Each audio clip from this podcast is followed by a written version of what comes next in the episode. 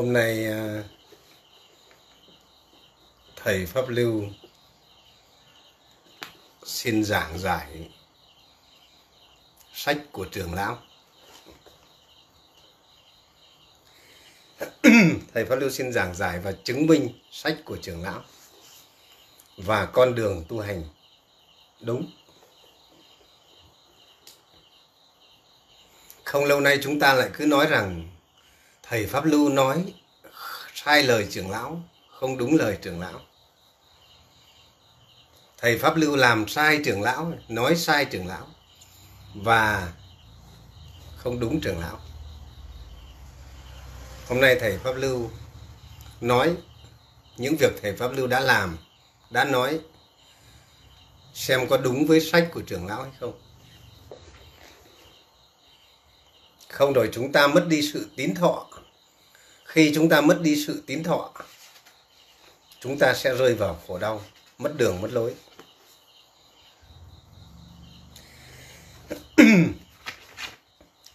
Hôm nay Thầy xin chia sẻ cái cuốn sách Giáo án đường lối tu tập tập 2 mà trưởng lão dạy và Thầy Pháp Lưu đã thực hành đúng lời trưởng lão dạy.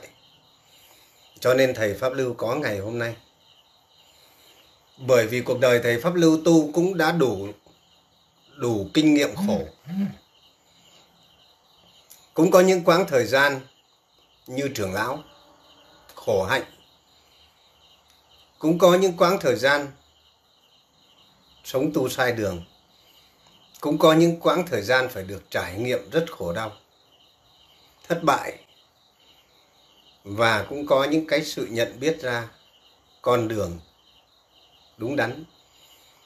Cho nên trưởng lão mới dặn, muốn tu hành thì phải có bậc thiện hữu tri thức, có kinh nghiệm tu chứng chỉ đường. Nếu không các con tu sai một ly, đi một dặm, gánh lại nhân quả thì còn khổ hơn lúc chưa có tu. Khổ hơn lúc chưa có tu. Cho nên đi đánh, trưởng lão nói là đi tu ấy, nó như đi đánh giặc, đi đánh trận. Phải chuẩn bị cho mình đầy đủ hành trang, quân lương, vũ khí. Sanh đã tận mà phạm hạnh đã thành, những việc cần làm để tu tập cũng đã làm xong. Gánh nặng đã được đặt xuống. Cho nên chúng ta không có sự chuẩn bị, chúng ta sẽ thua trận. Đi, trưởng lão nói là đi tu đến nửa đường thì đứt gánh, sang đến nửa bờ thì bơi ngược lại, thua trận, không trở thành một người chiến thắng. Cho nên trưởng lão bảo tu cái kiểu nửa vời, đến nửa đường quay lại, không đi đến đường, cái đích cuối cùng. Đức Phật cũng dạy đích đến đã không sầu. Đích đã đến không sầu. Bao giờ tu hành phải thực sự mình đã đoạn diệt mọi sự khổ đau, đi đến đường, con đường cuối cùng của bát chánh đạo. Cho nên chúng ta không biết đường nào mà đi, không biết đường đi của nhân quả. Trưởng lão đã nói tu chứng đạo thì thấy được đường đi của nhân quả. Vì sao thấy được đường đi của nhân quả? Bởi vì sự khát ái của ta đã đoạn diệt. Ta nhận ra các pháp vô thường và nhận ra chúng sinh hạ liệt, đặc tướng, đặc tính, cao sang, hạ liệt. Nhận ra sự vận hành của các pháp thế gian. Cho nên một cái bậc thầy tu chứng đạo là một bậc thầy của nhân quả. Nói đâu trúng đó, ít khi sai lắm. Thầy Pháp Lưu có cái mắt tuệ của nhân quả, nhìn đâu trúng đó, trúng chính xác. Cho nên Thầy Pháp Lưu khuyên những người không nghe, cuối cùng đến bây giờ khổ đau ập xuống, không còn tu nổi. Khuyên không nghe, chỉ đường không đi và tà kiến khởi sanh. Cho nên hôm nay Thầy Pháp Lưu đọc, chia sẻ và giảng giải cái đoạn sách Đức Phật dạy chọn chỗ tu hành. Đức Phật dạy chọn chỗ tu hành. Chọn chỗ tu hành cũng là một cái pháp. Một cái pháp. Chọn chỗ tu hành cho mình là một cái pháp. Và chuẩn bị cho mình một hành trang. Một hành trang để đi đến chỗ chiến thắng. Nếu chúng ta không chuẩn bị cho chúng ta một lộ trình, khi còn là cư sĩ, chúng ta chuẩn bị cho chúng ta chuyển hóa nghiệp duyên nhân quả. Chuyển hóa nghiệp duyên nhân quả để chọn cho chúng ta một hành trang. Trưởng lão nói rồi, khi tu hành đến thập giới thì tìm một nơi mà tu hành. Tìm một nơi mà tu hành. Tìm một cái thất mà tu. Nhưng phải có bậc thầy chỉ đường. Trưởng lão nói rằng nếu tu một mình thì nó sinh ra lười nhác, giải đãi. Không có thầy chỉ đường thì sẽ khó khăn.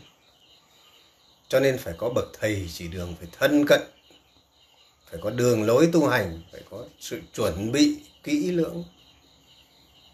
Cho nên Thầy Pháp Lưu dẫn dắt các cư sĩ có đủ tín thọ, đủ lòng tin là để các cư sĩ ấy chiến thắng ngay trên nhân quả của mình đã. Bằng giới đức, nhẫn nhục, tùy thuận, bằng lòng, bằng tri kiến giải thoát, bằng sự chuyển hóa nghiệp duyên nhân quả.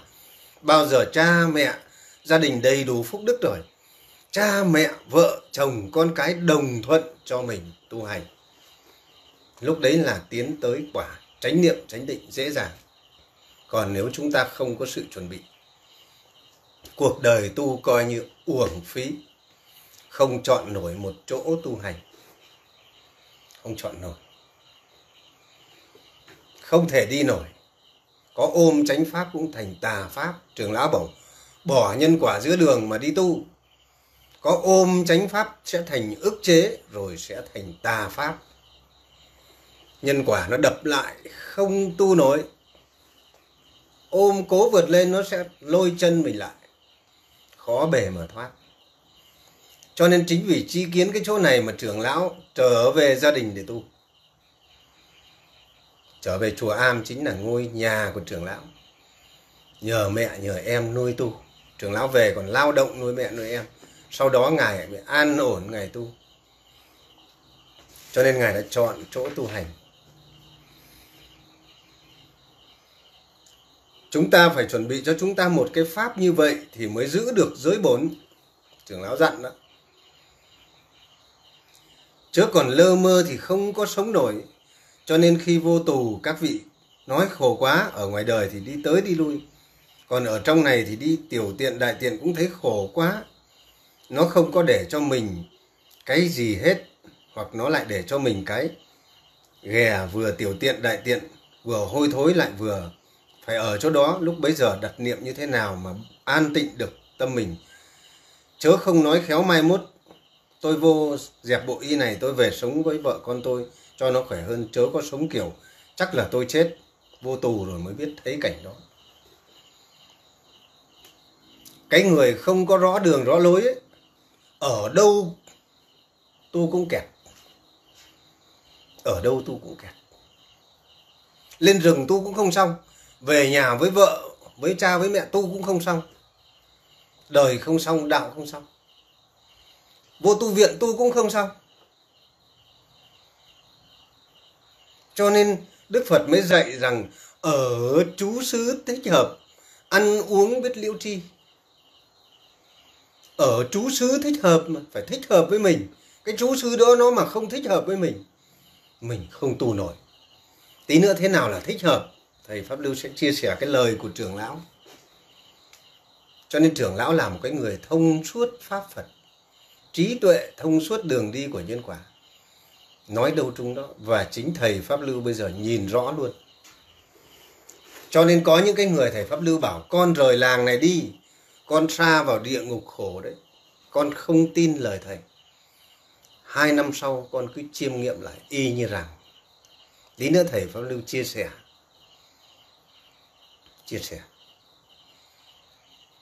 Đi theo tà kiến. Chấp trước. Cuối cùng mọc cánh không thoát. Cho nên đừng nói trước điều gì. Đừng nói trước điều gì hết. Có những người vừa phỉ báng xong quay đi được vài tháng sau. Không ổn rồi. Không ổn rồi.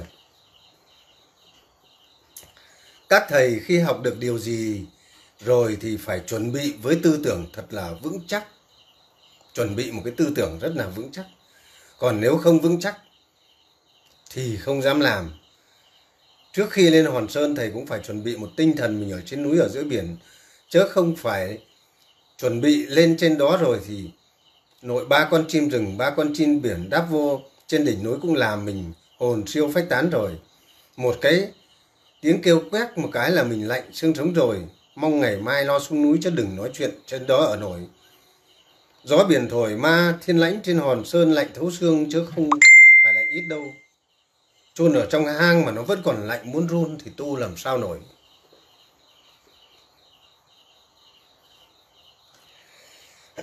Các thầy biết thầy đã phải chuẩn bị tư thế khi phải trèo lên Hòn Sơn không phải là chuyện tầm thường. Một người nhút nhát không dám lên đâu. Cho nên những cách này khó mà tu tập. Không có sự chuẩn bị thì sự sợ hãi làm chúng ta không thể nào ở sự hoang vắng đó. Nó khó lắm phải chuẩn bị tinh thần vững chắc, nghĩa là người đó phải dám liều chết. Coi mạng sống này chỉ như nhành chuông treo thì mới thực hiện được nó. Thầy Pháp Lưu khi bỏ vợ bỏ con quyết lên núi, mới được vài ngày thôi. Ngồi trên đỉnh núi tuyết trời lạnh trên một cái hang Xuân Thần, định là lên không bao giờ về nữa. Nó lạnh thấu xương, một cái mảnh chăn rách, một manh chiếu mà hoang vắng đêm tiếng chim kêu. Đứng trên đỉnh núi mà nhìn xuống dưới xa xa, thèm cái cảnh làng quê, ánh điện dưới xa tít mù. Đêm đến tuyết trơn trượt, tức là mùa đông trên vùng cao nó lạnh lắm mà còn định đốt đuốc chống gậy xuống núi, không thể chịu nổi. Ức chế, mình chọn cái trú xứ nó không thích hợp. Nó ra giết nhớ con, nhớ vợ.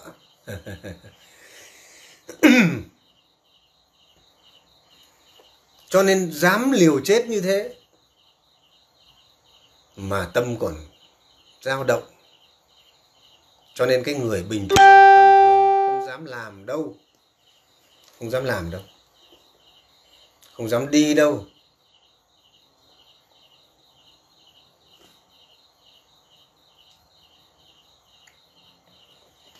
Đức Phật dạy chọn chỗ tu hành.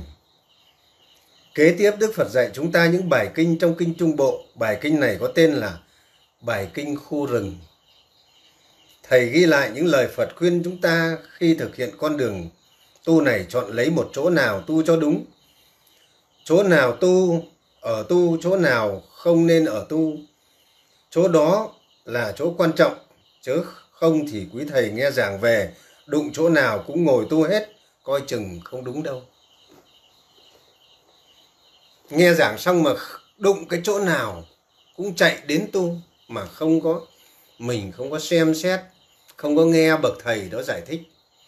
Không có nghe cái bậc thầy đó giải thích là ở đây nó lợi, nó hại làm sao, nó hơn, nó thiệt làm sao, nó thuận hay nó nghịch làm sao, mà cứ cắm đầu đến. Không rõ đường mà lơ mơ là chọn chỗ tu sai. Mà chọn cái nơi tu hành sai, chọn cái chỗ tu hành sai ấy, chúng ta uổng công. Uổng công. Cho nên những cái người về với thầy Pháp Lưu, về lập làng, thầy Pháp Lưu đều phải giải thích rất là rõ ràng. Cái lợi như thế nào? Cái lợi lạc ở đây nó như thế nào? Cái sự chuẩn bị ở đây nó như thế nào? Để chúng ta chuẩn bị một cái hành trang tu tập cho chúng ta khi bước vào tu hành. Chứ chúng ta mà chọn lơ mơ ấy, chúng ta chọn không đúng cái chỗ tu hành. Sau khi nghe giảng Pháp xong, bạ chỗ nào cũng chạy đến tu. Bạ chỗ nào chạy đến tu, không có nhìn thấu suốt, không có cái bậc sa môn giải thích cho chúng ta. Ở đây này, khu rừng này, ở đây này, khu trú xứ này, ở đây tu thế này, thì nó như thế nào, nó được những cái gì. nó được những cái gì mà nó. Cho nên ví dụ như mình ở đây tu hành, có thầy tu chứng chỉ dạy này, có thầy sáng suốt chỉ dạy, có bạn đồng tu này, có thất thanh tịnh này, vừa đủ ăn uống này, liễu tri các pháp này, chú xứ thì thanh tịnh này. Đó là pháp thuận. Đó là pháp thuận. Cho nên chọn chỗ tu hành. Ở đây nó không ồn ào này, ở đây nó không bị khinh động này, ở đây nó không bị những cái... Ở đây nó trong cái đời sống giới thanh tịnh. Đây là bài kinh Đức Phật khuyên những người đã học xong con đường tu tập của Đạo Phật thì nên chọn chỗ tu cho đúng. Tức là mình đã học xong giác ngộ rồi, cái giáo lý nhà Phật rồi, giác ngộ chân lý rồi. Cái tâm mình đã hướng tới tu tập giải thoát rồi. Tâm mình đã giác ngộ rồi thì mình phải chọn.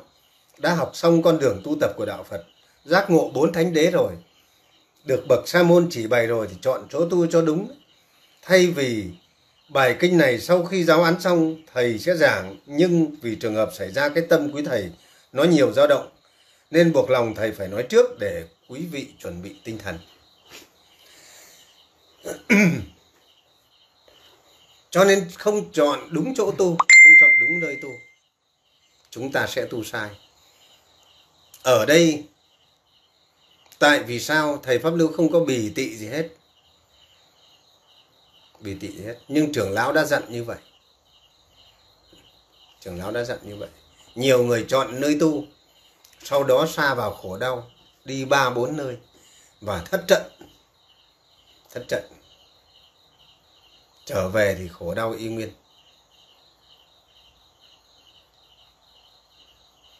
Các trò có xem được không? Có nghe được không? Nghe rõ không? Hay cái mạng phía thầy nó...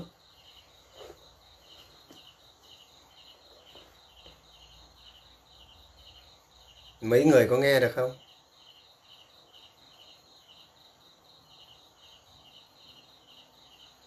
Nếu không xem được thì chúng ta xem lại, bởi thầy Pháp Lưu sẽ lưu lại video.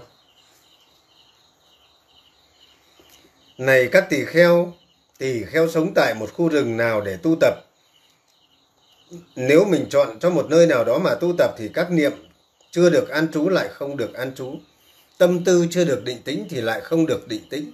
Các lậu hoặc chưa được hoàn toàn đoạn trừ, không được đoạn trừ hoàn toàn. Vô thượng an ổn khỏi các ách, phược chưa được chứng đạt, không được chứng đạt. Và những vật dụng này cần thiết cho đời sống người xuất gia, cần phải sắm đủ như y cụ, đồ ăn khất thực, sàng tọa, bát, y, dược trị bệnh. Những vật dụng này kiếm được khó khăn. Nghĩa là ở chỗ đó tu hành tâm không được an ổn, không được giải thoát, lậu hoặc không được quét sạch, mà đồ ăn khất thực, tọa cụ cũng khó khăn, muốn ăn cũng khó thì Đức Phật khuyên. Tức là cái nơi mà nó khó khăn đấy, khó khăn đấy. Rồi ấy, thì Đức Phật khuyên này các tỳ kheo, các thầy cần phải suy nghĩ, ta sống đây, ta sống tại khu rừng này, đời sống tu hành quá khó khăn và sự tu hành không có kết quả, ta phải từ bỏ ngôi rừng này, không được ở lại. Ngay lúc ban ngày cũng như lúc ban đêm, hãy đi liền để không mất thời gian của ta vô ích. Đến cái chỗ nào mà nó quá khó khăn để tu hành, hãy bỏ đi. Hãy bỏ đi. Một cái khu rừng nó không có đầy đủ cái sự chuẩn bị cho mình một đời sống tu hành, mình khó khăn, khổ cực, mình nên bỏ đi. Đây là lời Đức Phật khuyên. Tức là nó quá khó khăn. Khó khăn về chỗ ở, khó khăn về nơi tọa thiền, khó khăn về y bát dược trị bệnh, cũng như khó khăn về đi lại, nên bỏ đi. Cho nên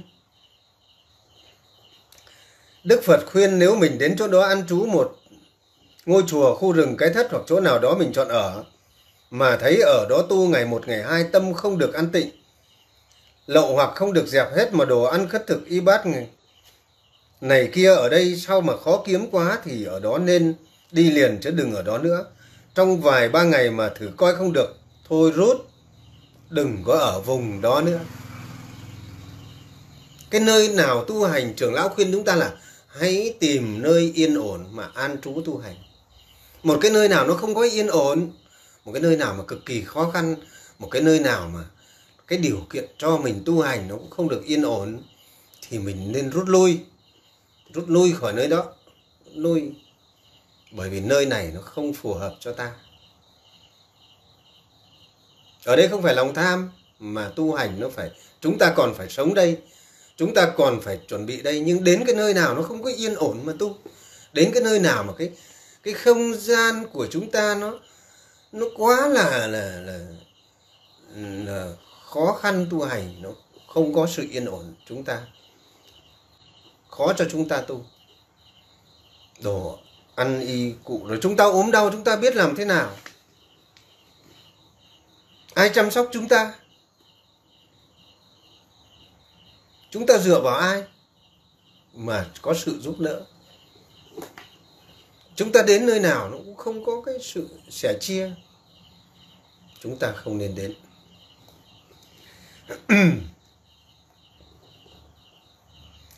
Này các tỳ kheo, thầy tỳ kheo sống tại một khu rừng nào tu tập, nếu có các niệm chưa được an trú lại không được an trú, tâm chưa được định tĩnh thì không được định tĩnh, các lậu chưa được hoàn toàn đoạn trừ không được đoạn trừ, vô thượng an ổn khỏi các ách phiền trực chưa được chứng đạt, không chứng đạt và không thấy, và các vật dụng cần thiết cho đời sống mà người xuất gia phải sắm đủ như y phục, đồ ăn uống, khất thực, sàng tòa, y dược, những vật liệu này kiếm một cách dễ dàng, nghĩa là đi xin những đồ ăn vật dụng một cách dễ dàng, ở đó người ta cúng dường nườm nượp, ăn uống đầy đủ, không thiếu thứ gì, ốm đau bệnh tật không có thuốc thang, chỗ đó thì Đức Phật khuyên như thế nào? Ở đây đến cái chỗ khó khăn quá thì cũng không được rồi, nhưng mà đến cái chỗ đầy đủ quá mà người ta cúng dường đồ ăn nườm nượp, người ta đầy đủ thừa thãi, không thiếu cái gì, ở đó thì Đức Phật khuyên làm sao? Cái chỗ thiếu thốn rồi cũng nên bỏ đi rồi, cái chỗ đầy đủ dư thừa sung túc rồi thì Đức Phật khuyên thế nào? Vị tỳ kheo đó mới suy nghĩ, nhưng không phải y phục, không phải vì đồ ăn cất thực, không phải vì sàng tọa, không phải vì dược phẩm trị bệnh mà ta xuất gia.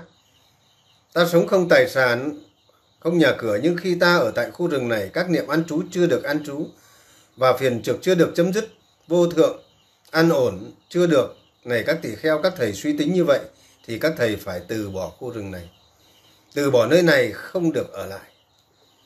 Tức là cái chỗ mà nó giàu có, nó sung túc, nó đủ đầy và nó đầy đủ sự nườm nượp con người đến, đông vui, ồn ào, chúng ta cũng nên bỏ. Đức Phật khuyên nên bỏ, bởi vì ở đó nó không được tâm, nó không được định tĩnh, nó không được an trú các pháp vô thượng, không được chứng đạt, nó không được gì. Đức Phật bảo mặc dù người đó ta cúng dường đầy đủ, nhưng ở chùa đó cứ ít bữa họ vô làm động, không được an trú, tâm mình ngồi tu cũng không được, họ bắt mình tụng kinh thì thôi, nên bỏ chùa đó đi, đừng ở đó nữa, đừng ở khu rừng đó. Mặc dù người ta nườm nượp cúng dường, nhưng Đức Phật khuyên đừng ở đó. Ở đó tu không được, không phải mình bỏ nhà cửa, bỏ gia đình, bỏ cha mẹ để tu, tìm thứ ăn uống như vậy, tìm đời sống sung sướng như vậy, nên đừng có ở. Đó là Đức Phật khuyên lần thứ hai, đừng có tìm những trú xứ đầy đủ, y phục, thuốc thang, ăn uống sung túc. Hiện giờ tu sĩ tới chỗ nào mà có ăn uống đầy đủ thì hầu như là mê lắm, thích lắm. Chùa to tháp lớn, chỗ ở khang trang, phòng ốc, rồi điện nước, radio, tivi, máy ghi âm, cassette đều đầy đủ thì tập trung nhau đông đúc, chứ đừng nói có nó ít. Do đó nơi đó Đức Phật khuyên đi đừng có ở, không tu được đâu. Tâm không an lạc, không có giải thoát, lậu hoặc còn phiền trược trói buộc. Đó là Đức Phật đã định cho chúng ta biết nơi nào tu được, nơi nào không tu được. Ngài viết ra bài kinh này có giá trị rất to lớn, mà hiện giờ người ta đọc bài kinh này, đâu có đọc bài kinh này. Vì họ mắc cỡ quá thì làm sao mà đọc được. Ngôi nào chùa to tháp lớn sung túc, xa hoa cung điện, rồi là ăn uống đầy đủ, rồi ngày 3-4 bữa, rồi tấp nập vào ra, rồi máy ghi âm, rồi băng ca đài truyền hình, rồi là đầy đủ các thứ như cuộc sống phàm tục như một vương giả, rồi phòng ốc như rồi là đủ các thứ, rồi làm sao mà tu được. Tiếng người ồn ào, rồi tiếng ồn ào vào ra. Cái nơi sung túc đủ đầy, ồn ào vào ra không tu được. Đúng rồi, các cụ nhà mình dạy an cư mới lạc nghiệp. Cho nên trưởng lão có khuyên mấy tỳ kheo là hãy tìm nơi an ổn tu hành. Thế nào là an ổn? Nó không sung túc, không tấp nập vào ra, không có cảnh ồn ào, hội hè, hội nghị, nghị sự, bàn luận. Nó cũng không phải là cái nơi khó khăn cơ cực, khổ cực, khổ hạnh. Thì chọn con đường đó. Này các tỳ kheo sống tại một khu rừng mà các niệm chưa được an trú, nên an trú tâm chưa được định tĩnh. Được định tĩnh các lậu hoặc chưa được đoạn trừ, được đoạn trừ. Vô thượng an ổn khỏi các phiền trực chưa được chứng đạt thì được chứng đạt, cho dù vật chất cần thiết cho đời sống của một người xuất gia phải cần sắm đủ những y phục, đồ ăn khất thực, sàng tọa, phẩm dược trị bệnh, những vật này kiếm được rất khó khăn. Nghĩa là chỗ đó tu hành được, tâm mình thấy an ổn, song vật thực, y phục, bệnh đau có thuốc thang, chỗ đó rất khó cho mình tu hành. Thì Đức Phật khuyên thế nào? Tức là mình thấy nó không đầy đủ như là nơi sung túc, dù nó khó khăn hơn cái nơi sung túc kia.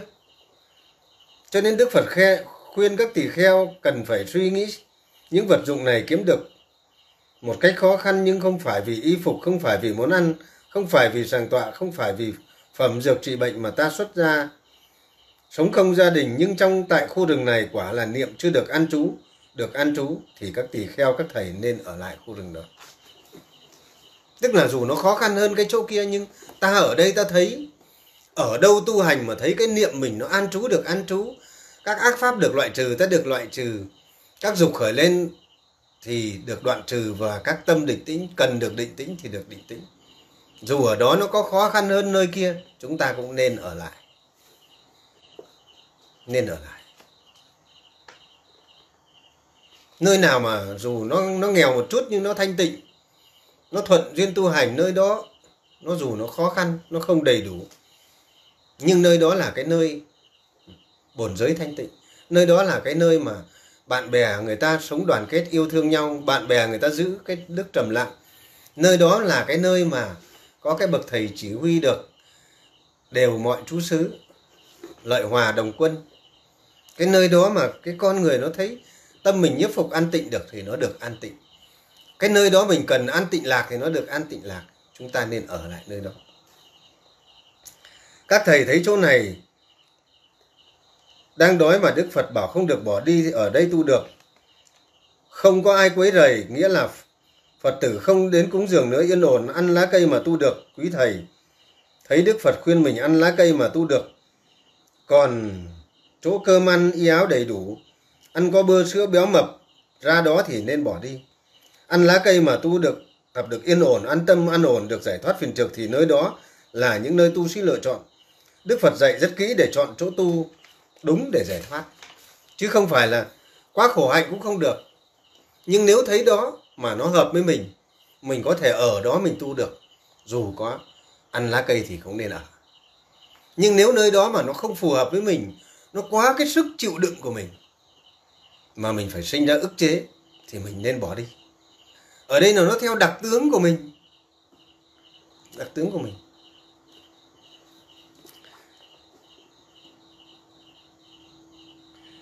Này các thầy tỳ kheo, các thầy sống tại một khu rừng mà các niệm chưa được an trú, được an trú.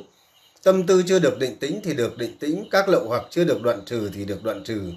Vô thượng an ổn khỏi ách phiền trực chưa được chứng đạt thì được chứng đạt. Những vật dụng cần thiết cho đời sống tu hành hàng ngày xin không khó khăn Các thầy thì kheo, các thầy suy nghĩ nơi đây là chỗ lý tưởng cho tu hành và phải ở lại khu rừng này đến trọn đời, không được rời bỏ. Đức Phật khuyên cái điều hay nhất ấy, cái khổ cực thì cũng khó rồi, cái sung sướng thì cũng khó rồi. Nếu khổ cực mà tu được thì cũng nên khổ hạnh.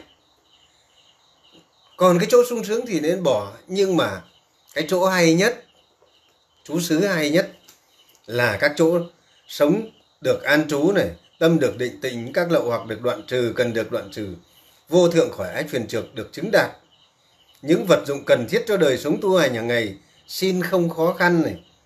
Này các thầy tỳ kheo, các thầy suy nghĩ, nơi đây mới là chỗ lý tưởng để tu hành, phải ở lại đây cho đến trọn đời. Đức Phật nói khu rừng ở đây là ý Đức Phật nói là các trú xứ tu hành. Ngày xưa Đức Phật lập các cái trú xứ tu hành ở làng quê, ví dụ như cái miền Kushinagara này, cái miền Cát Tỳ La Vệ đấy, các cái miền Đức Phật đều lập những cái thất thanh tịnh cho người tu hành, và ở nơi đó là nó rất gần thành phố. Tại sao Đức Phật lập trú xứ nó rất gần thành phố? Chúng ta thấy nó rất gần các khu dân cư, bởi vì đi khất thực nó không khó khăn, người ta đến người ta cũng có thể cung phụng y phục cho mình tu hành dễ dàng. Nhưng nó không có, nó lại xa cái khu, xa cái nơi phồn hoa, mà nó cũng không có phải là ồn ào.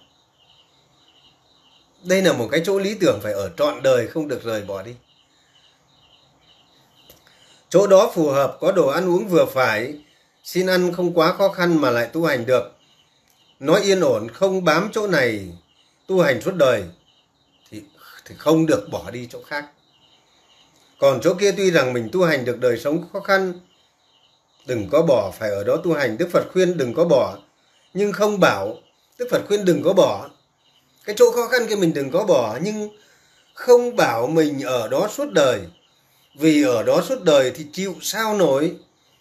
Đức Phật cũng hay, Ngài biết mình ở đó tu xong rồi thì mình không nên ở đó. Ở đó ăn lá cây hoài chắc thành cây, thành bò, chớ đâu thành Phật được. Bởi vì mình tu theo hạnh con bò thì ăn lá cây, ăn cỏ thì nó thành con bò, chớ làm sao mà thành Phật được. Thành cái hạnh con bò, suốt ngày ăn lá cây ở trong rừng, sao thành Phật được.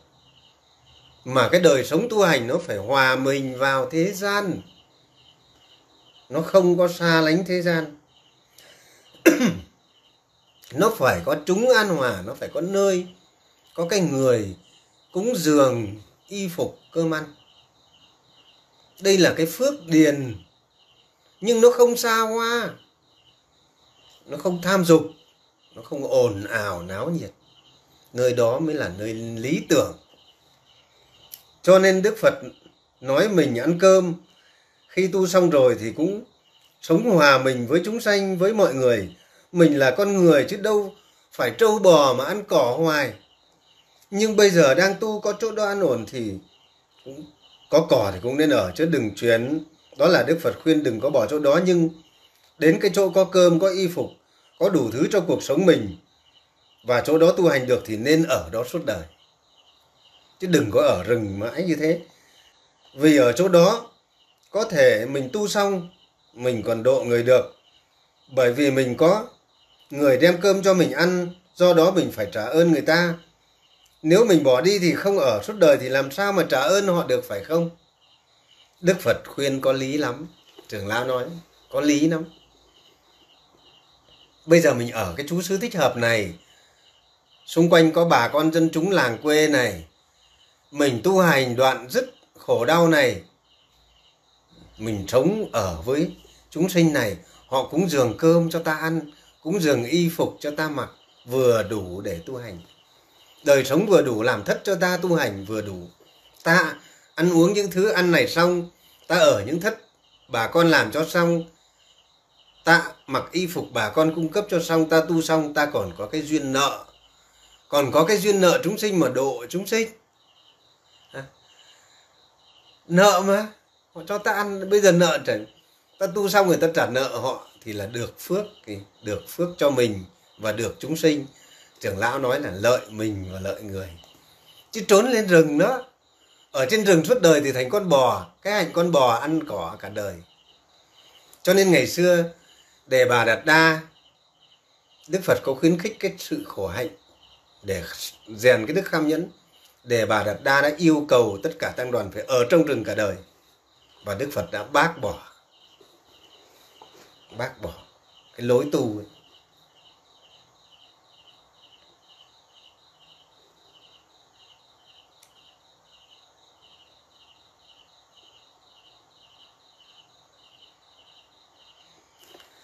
Đấy là chọn chỗ ở rồi.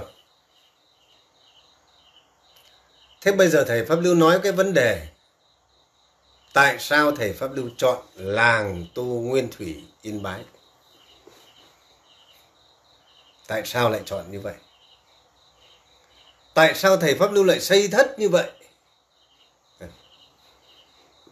Tại sao không phải nơi khác mà lại là cái làng này? Tại sao lại quy hoạch như vậy? Tại sao lại làm như vậy? Thứ nhất, ở đây nó tiện lợi cho đi lại bởi vì nó giáp thành phố.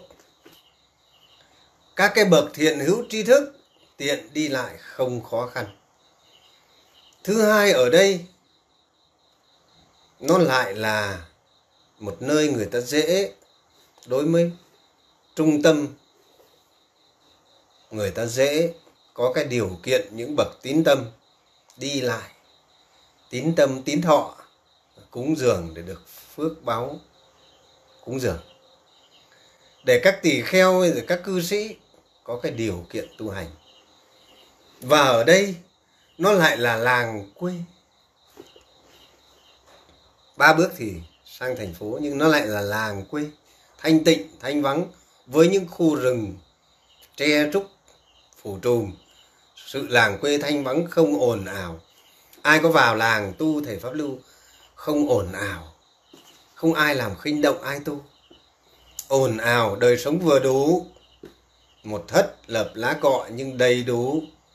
Đầy đủ là chỗ ở này, không có tivi này, không có cái đời sống dục lạc, không có sự ồn ào, không có sự dư thừa. 3 bộ quần áo, 1 cái bát, xin cơm ăn, không có sự dư thừa, cũng không có sự thiếu thốn khó khăn cực nhọc, không khó kiếm, cũng không có đời sống ồn ào náo nhiệt bàn luận, không có sự khinh động. Cho nên ở ngôi làng ở đây là khu rừng trú xứ yên vui. Ngày xưa Đức Phật hay gọi trú xứ là khu rừng, chúng ta nên hiểu như vậy. Trú xứ tức là khu rừng, ở đây là rừng thiền. Chúng ta phải hiểu khu rừng ở đây là rừng thiền nhé. Chứ đừng hiểu cái bài kinh khu rừng này chúng ta lại nghĩ là khu rừng già. Mà đây là rừng thiền. Nhưng rừng thiền có thể là một khu rừng già, có thể là một làng quê, có thể là một tu viện, một chùa chiền. Cho nên Đức Phật khuyên hãy đi đến khu rừng. Thầy ta nói với ta hãy đi đến khu rừng.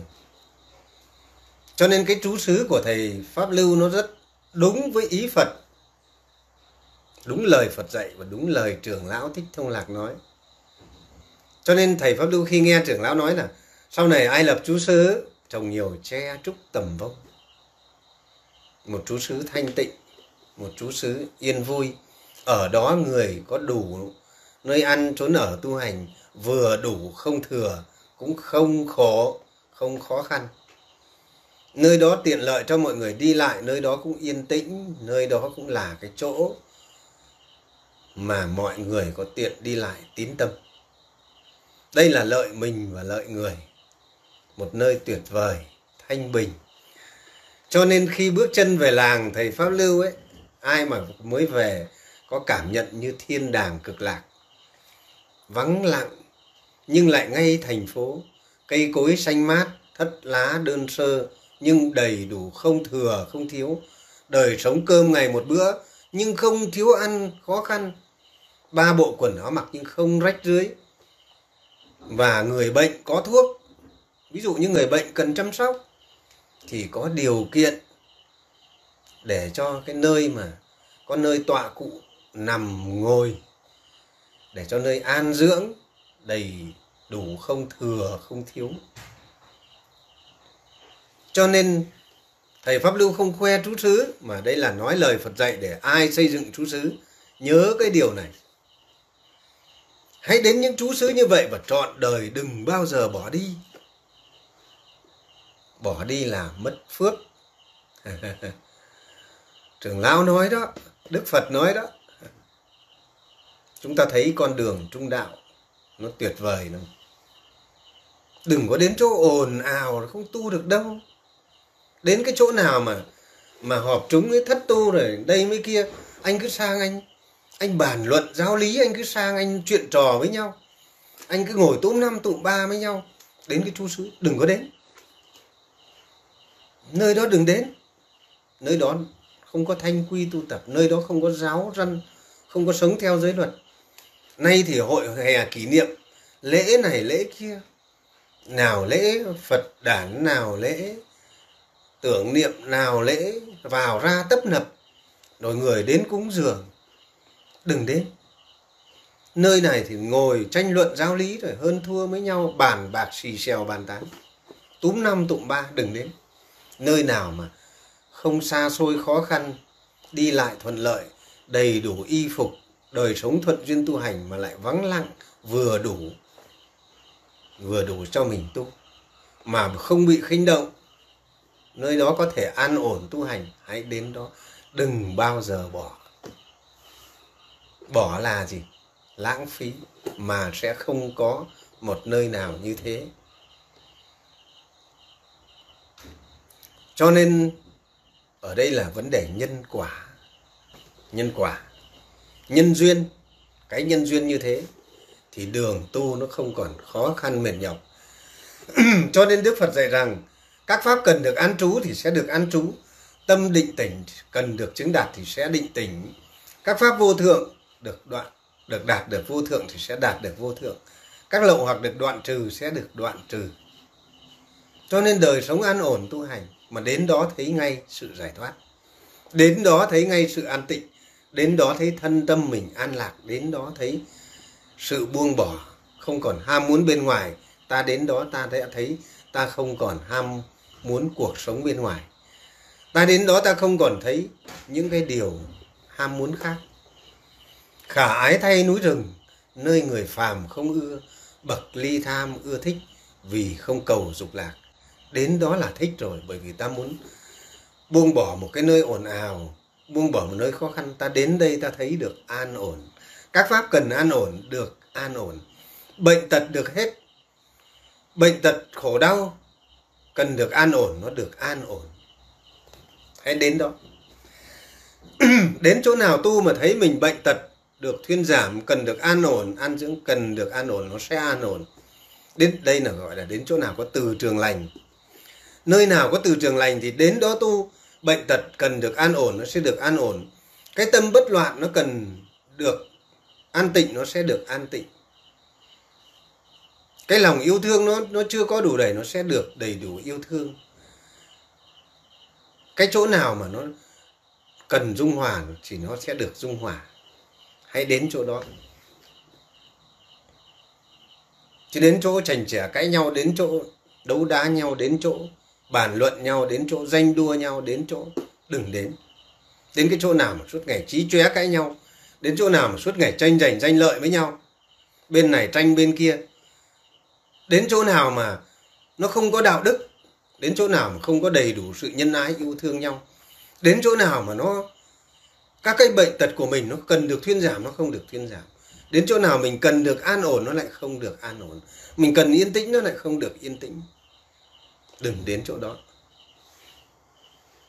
Đừng đến. Bất lợi. Đức Phật. Ở đây Đức Phật khuyên này. Chỗ đó là chỗ phù hợp. Chỗ đó có đồ ăn uống vừa phải, xin ăn không quá khó khăn, mà lại tu hành được. Nói yên ổn nên bám chỗ này mà tu hành suốt đời. Không được bỏ đi chỗ khác. Này các thầy tỳ kheo. Cái bài kinh này các thầy không dám giảng, bởi vì giảng ra cái bài kinh khu rừng này trong Đại Tạng Kinh Nikaya này các thầy không dám giảng. Thầy chùa không dám giảng. Bởi vì sao không dám giảng? Giảng ra nó sai.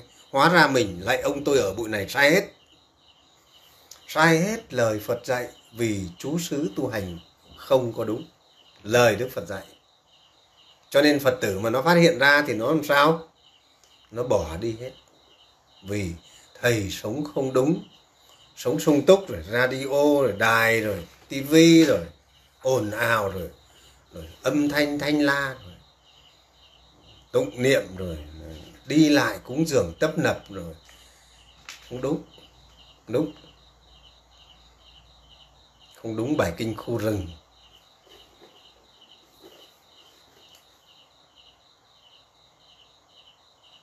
Cho nên chúng ta hãy thấy thế nào đúng lời Phật dạy.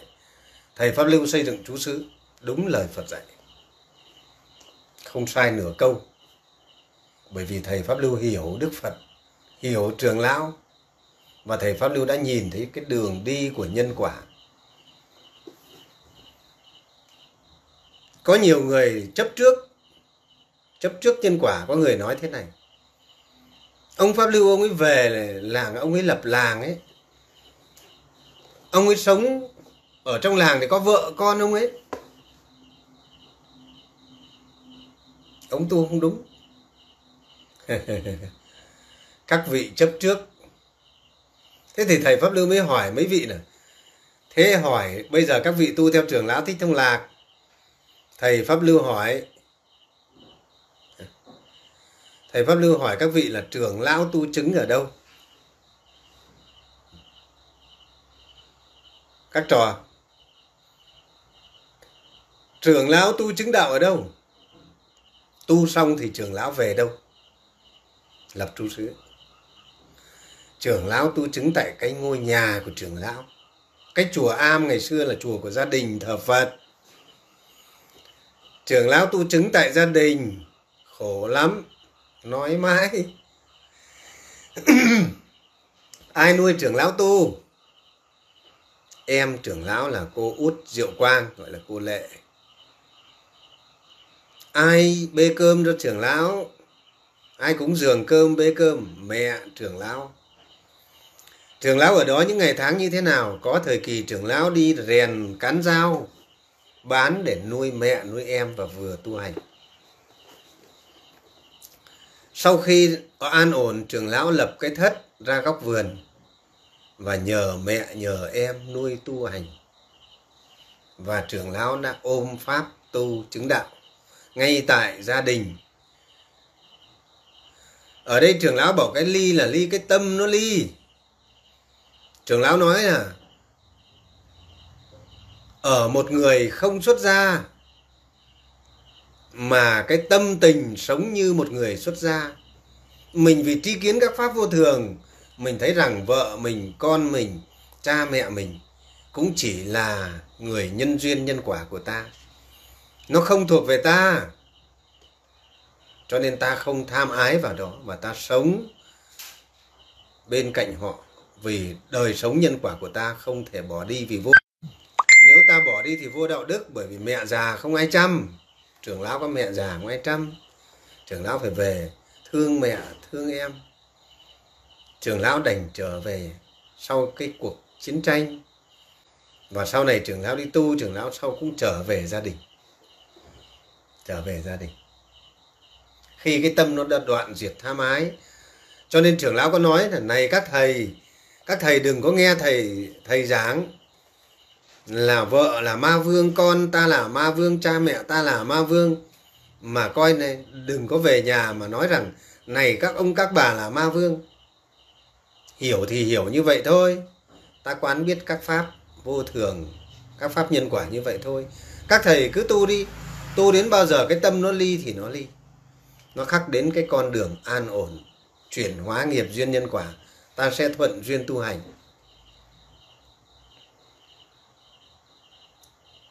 Thầy Pháp Lưu có những lúc bỏ đi một năm trời, hàng năm trời, bỏ vợ bỏ con đi tu. Con ở nhà không ai, ở với bà ngoại, bỏ đi biển biệt.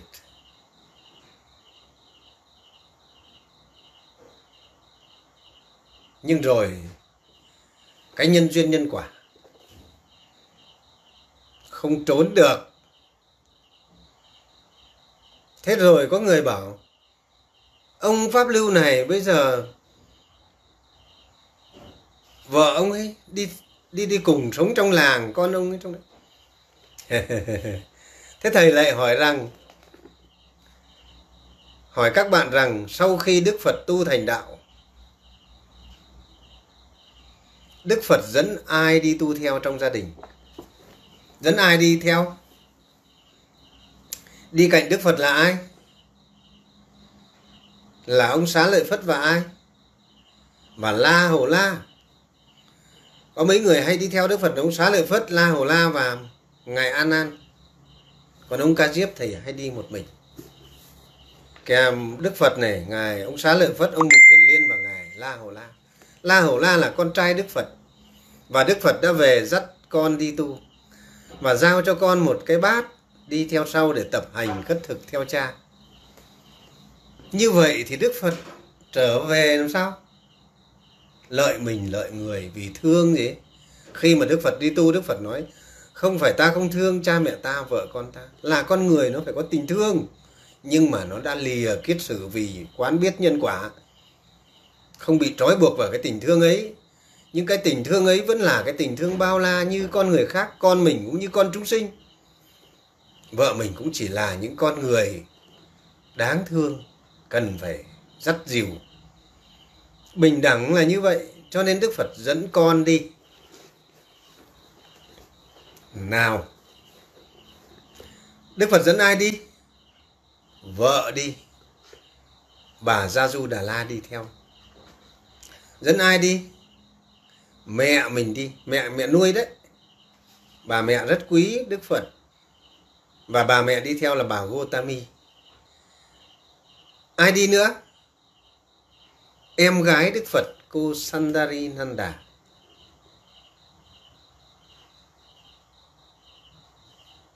Em Đức Phật. Ô thế hóa ra trong chúng toàn người nhà Phật mà thôi.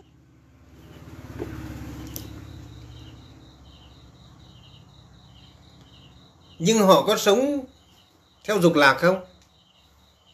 Họ không sống theo dục lạc. Họ chăm lo đời sống tu hành. Bà Gotami đã tần tảo chăm lo đời sống cho tăng đoàn và ni đoàn. Nếu không có một tay bà Gotami chăm lo chăm sóc thì cái tăng đoàn và ni đoàn ấy vô cùng khó khăn. Nếu không có bà Gia Du Đà Na chăm sóc thì tăng đoàn có lẽ cũng khó khăn, y áo. Những người họ có công đức rất lớn.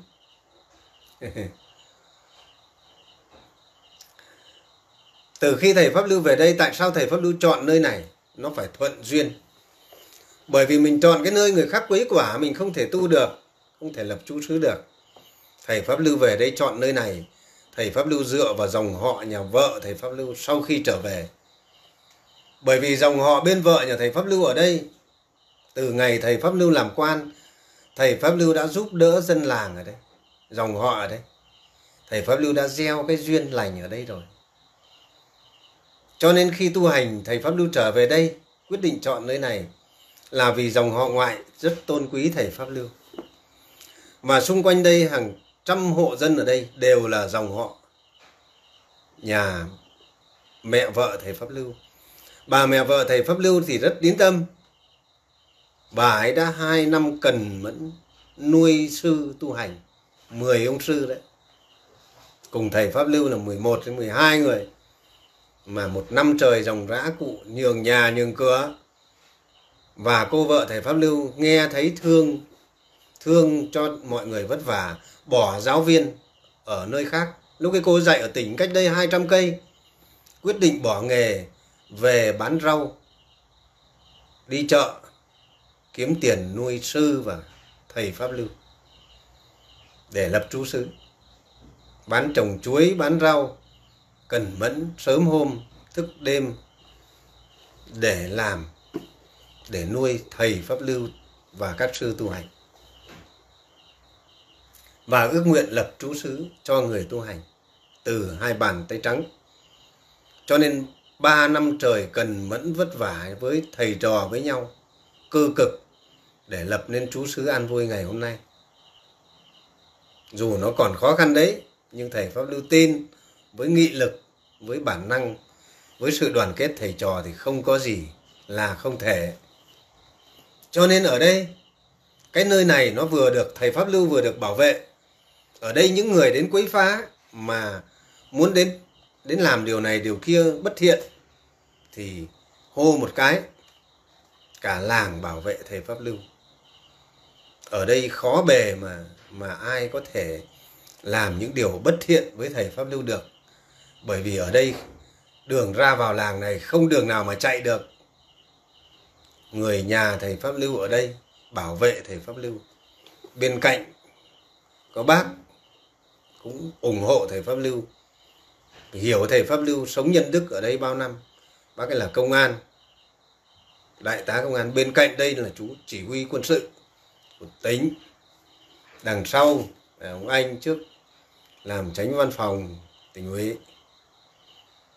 Cho nên ở đây là xung quanh toàn người thân. Bà con làm cho thầy Pháp Lưu cái thất này để thầy Pháp Lưu an trú ở đây, yên ổn ở đây, giữa ngôi làng cùng các tu sinh xung quanh. Bên kia là bờ suối là các tu sinh. Bà con làm cho thầy Pháp Lưu cái thất sang bên này để thầy Pháp Lưu an ổn, để gieo duyên lành, để tạo nên một đời sống lành. Bởi vì bà con thấy thầy Pháp Lưu làm những cái việc này là cái việc phước đức cho làng quê, cho miền đất này. Ai cũng bảo vệ thầy Pháp Lưu đến cùng. Cho nên cái nơi này không được bỏ đi. Không được bỏ đi. Làng quê thanh vắng, thanh tịnh, rừng cây xanh mát, thiên nhiên ưu đãi, thất vắng không xa hoa, không sung túc, yên vắng và vừa đủ để tu hành.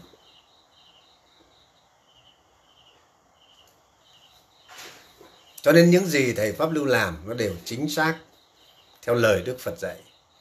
Cho nên thầy Pháp Lưu lập trú xứ được đúng ước nguyện của mình. Thầy trò bây giờ yên ổn tu hành. Thầy trò đã hoàn thành cái việc bước đầu tiên, yên ổn tu hành. Cho nên cái an tịnh, những tâm an trú cần được an trú nó sẽ an trú. Sự định tĩnh nó sẽ cần được định tĩnh. Sự vô thượng nó sẽ cần được vô thượng. Bởi vì ở đây lợi hòa đồng quân, giáo giới đồng tu, thân hòa đồng trụ, khẩu hòa vô tranh. Những điều vô thượng cần được vô thượng sẽ chứng đạt sự vô thượng. Cái tâm ở đây con người tu thì yêu thương nhau, hòa đồng nhau. Ở đây người ta nhường nhịn nhau. Những người đến đây sống không nhường nhịn, những người đến đây toan tính, thiệt hơn, toàn bật bãi hết. Đều bị rụng hết, đều bỏ đi hết. Còn lại toàn những người biết nhường nhịn nhau, những người biết hợp tâm đầu ý hợp nhau, những người biết sống vừa đủ, những người biết sống không đòi hỏi, những người biết sống không toan tính, những người quyết tâm tu tập đều ở lại. Nó như cái sàng ấy, những người tà kiến dần dần nghe bên ngoài không hiểu lời Phật dạy, không hiểu lời trưởng lão dạy, đều những cái viên cát nhỏ nó sẽ lọt xuống sàng và ra đi. Còn những cái viên sỏi cuội chắc chắn nó sẽ ở lại. Cho nên nhiều người đến tà kiến không hiểu lời Phật dạy, không hiểu lời trưởng lão dạy, về chọn nơi tu hành. Cho nên đi theo cái đám ồn ào là một, chạy theo hô hào ồn ào, chạy theo nơi rừng núi, chạy theo nơi gì? Nơi chùa chiền, tu viện đông đúc, ồn ào, náo nhiệt danh lợi. Hoặc là chạy theo nơi khổ cực. Có người thì chạy theo nơi khổ cực.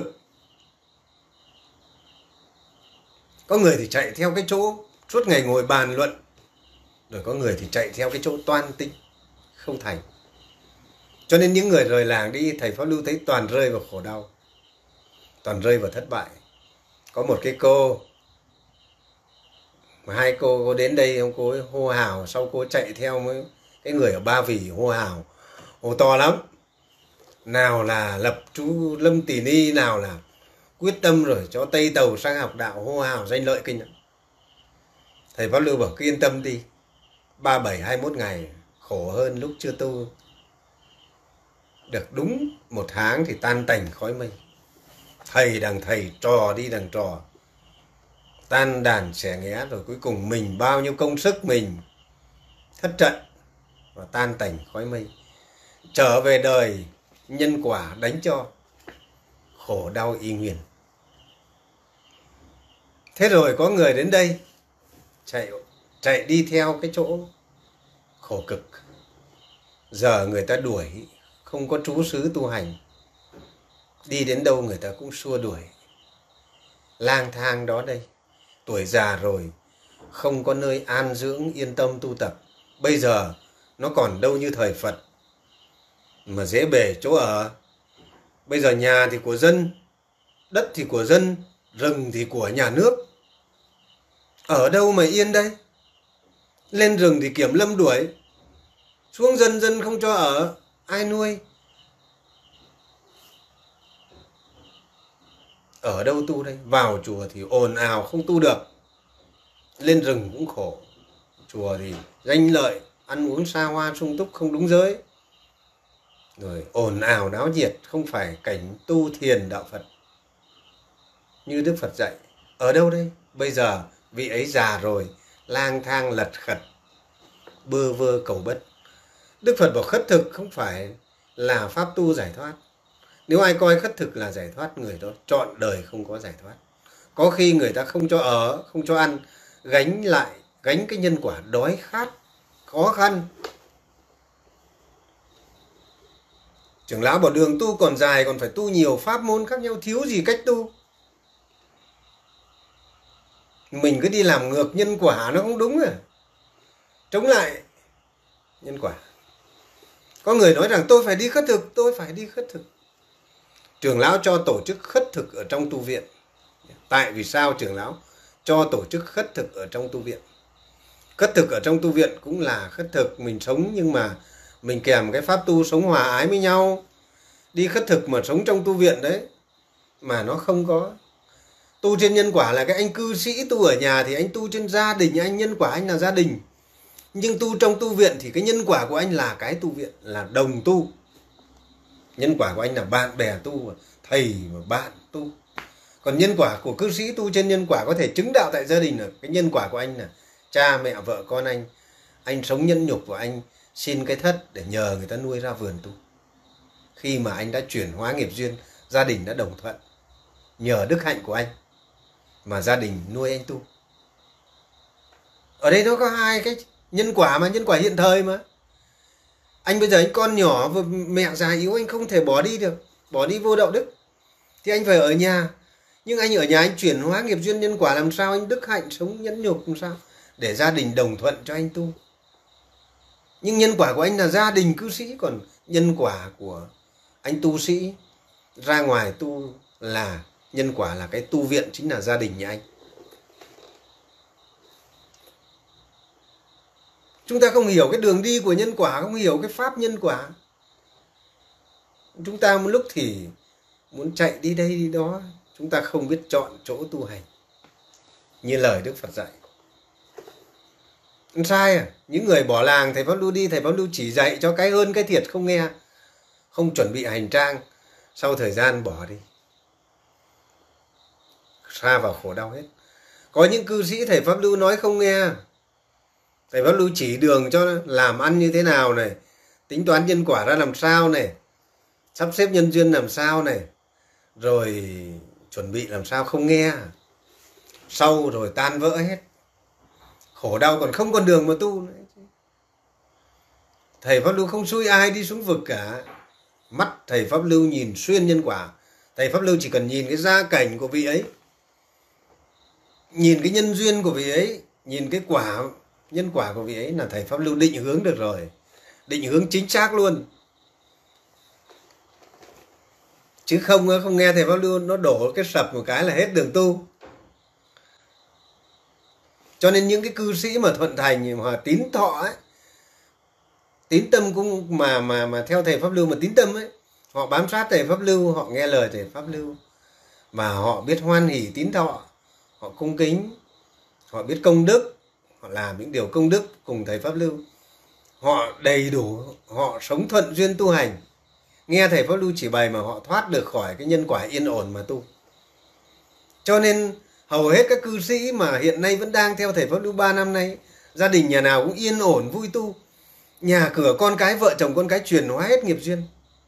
Đến hôm nay vợ Việt Ninh nhá, Việt Ninh ở Bộ Công an nhá, cứ vợ đụng đến cái là nó tức rồi, nó chửi rồi, nó không cho tu rồi. Rồi mẹ không tin, bố không tin, anh em không phản bác. Cái chú là chú ở trưởng ban ở ban nội chính Gia Lai, chú Việt Ninh cũng phản đối ác. Nhưng đến giờ phút này Việt Ninh nghe lời thầy, chuyển hóa nghiệp duyên nhân quả bằng đạo đức, bằng sự chỉ đường của thầy Pháp Lưu. Vợ Việt Ninh xui bố lên đây tu. Vợ bác sĩ ấy, em Việt Ninh tu theo, vợ chồng em tu theo, bố mẹ tu theo, gia đình giờ rất yên vui. Chú ở Gia Lai ra cũng đưa bố lên đây, cũng lễ thầy, chuyển hóa toàn bộ. Nhà cô Tâm Thuận, cả nhà họ tu theo, nhà Lan Nam Định, nhà Lan, nhà cụ Mô Thái Bình, cả mấy cái dòng họ, nhà hàng chục con người ở Thái Bình. Rồi nhà nào cũng an vui, nhà nào cũng yên ổn tu hành, cư sĩ mà cũng thanh thản an lạc, rồi thuận duyên nhân quả rồi.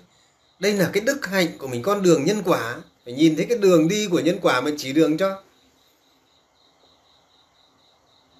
Rồi nhà sư cô Diệu Thư ngon lành hết cả. Thế có mấy người bỏ đi, thầy đếm mấy người bỏ đi.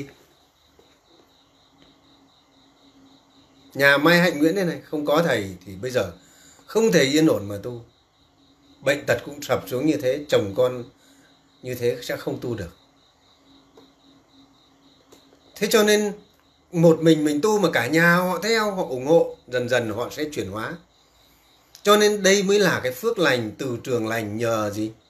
Nhờ tín thọ. Cho nên rơi mất tín thọ sẽ mất hết tất cả.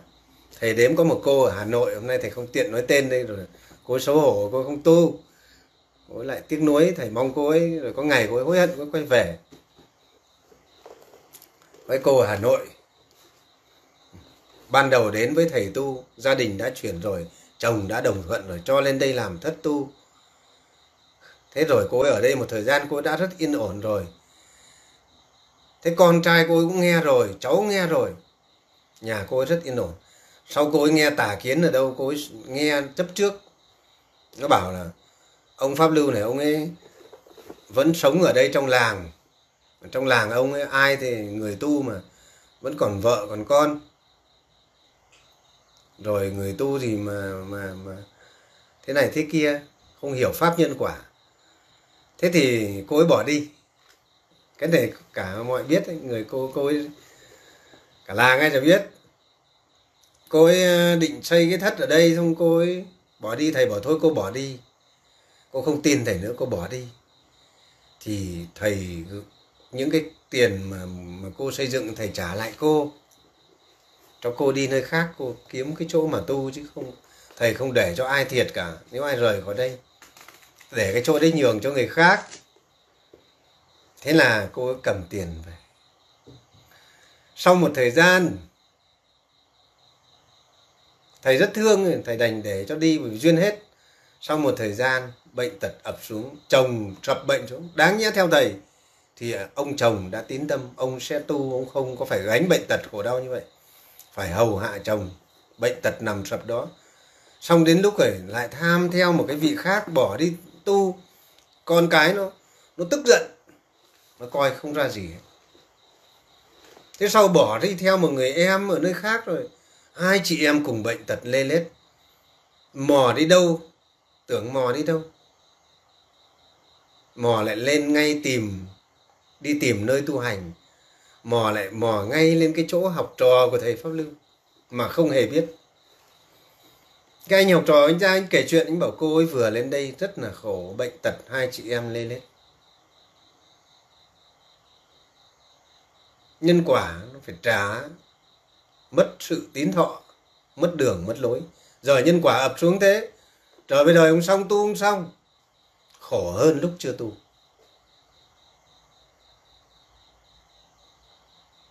Bạn Minh Quân này, thầy đang giảng, các bạn đừng có hỏi.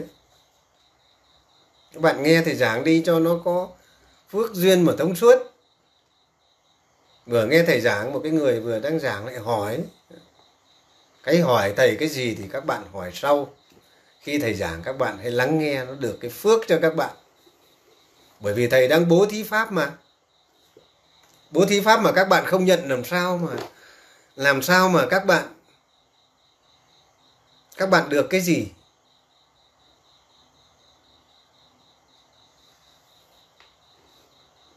Thầy muốn cho mà lại không muốn nhận.